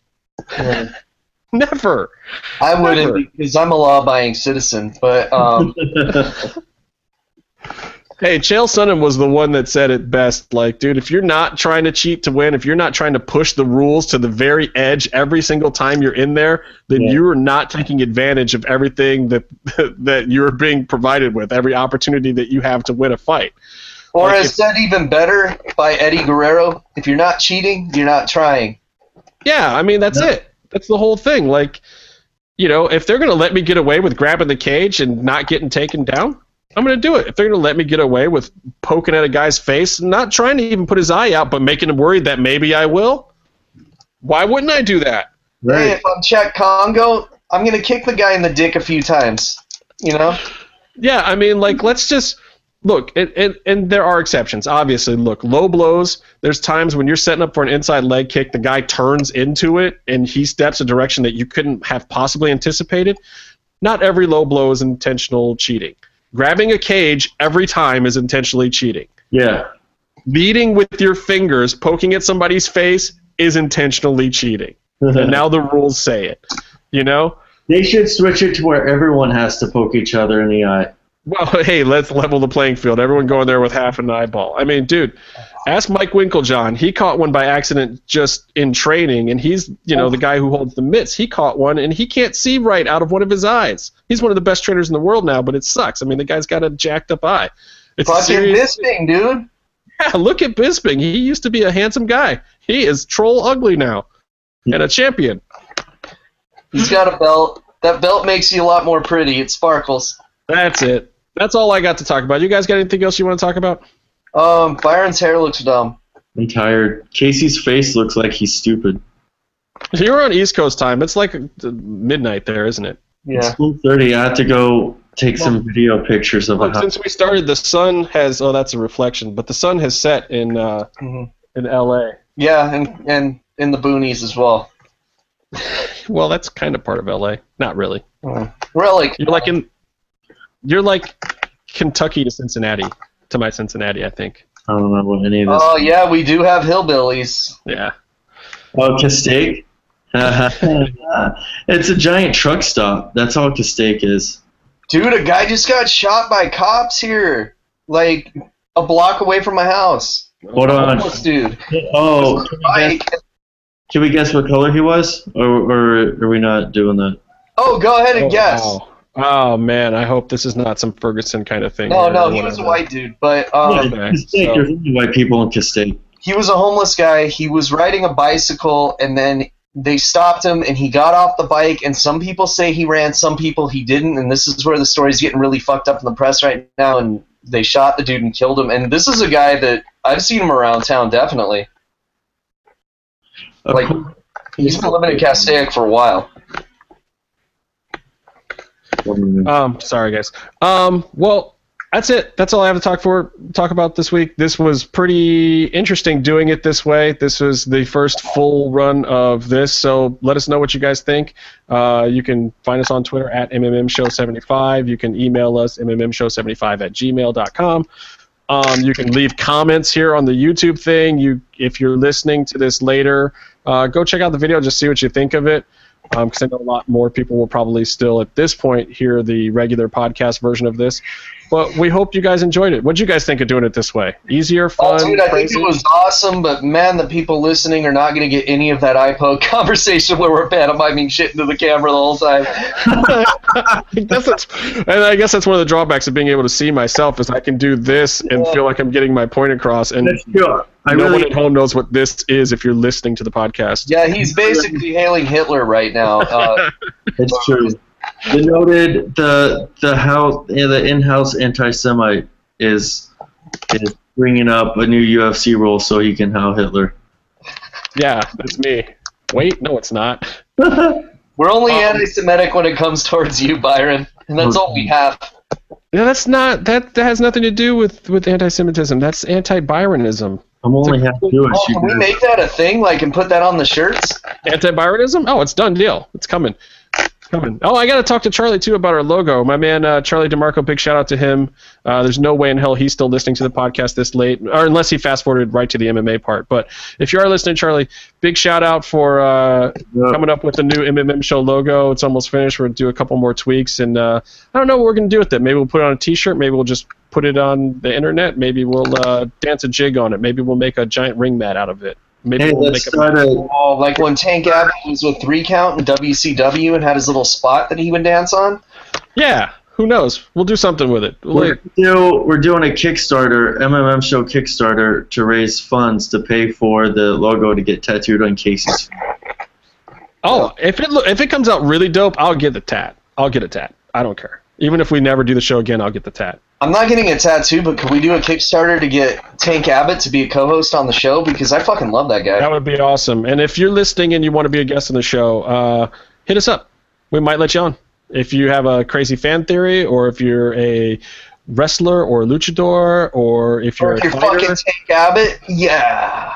let us know if you have any interest in being on the show. With this new Google Hangouts thing, I think uh, it'll be easy to have some people on. Like I said, we're working on a few things. We're going to get off this thing and go talk about like what we're going to do with the Lucha Draft and some Lucha Awards. But hopefully, uh, we have some fun stuff for you guys. And the next season of Lucha Underground is just around the corner.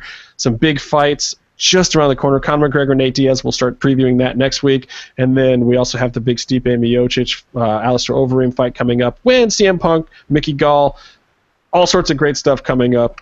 Um, so until next time, stay calm and stay in the mix.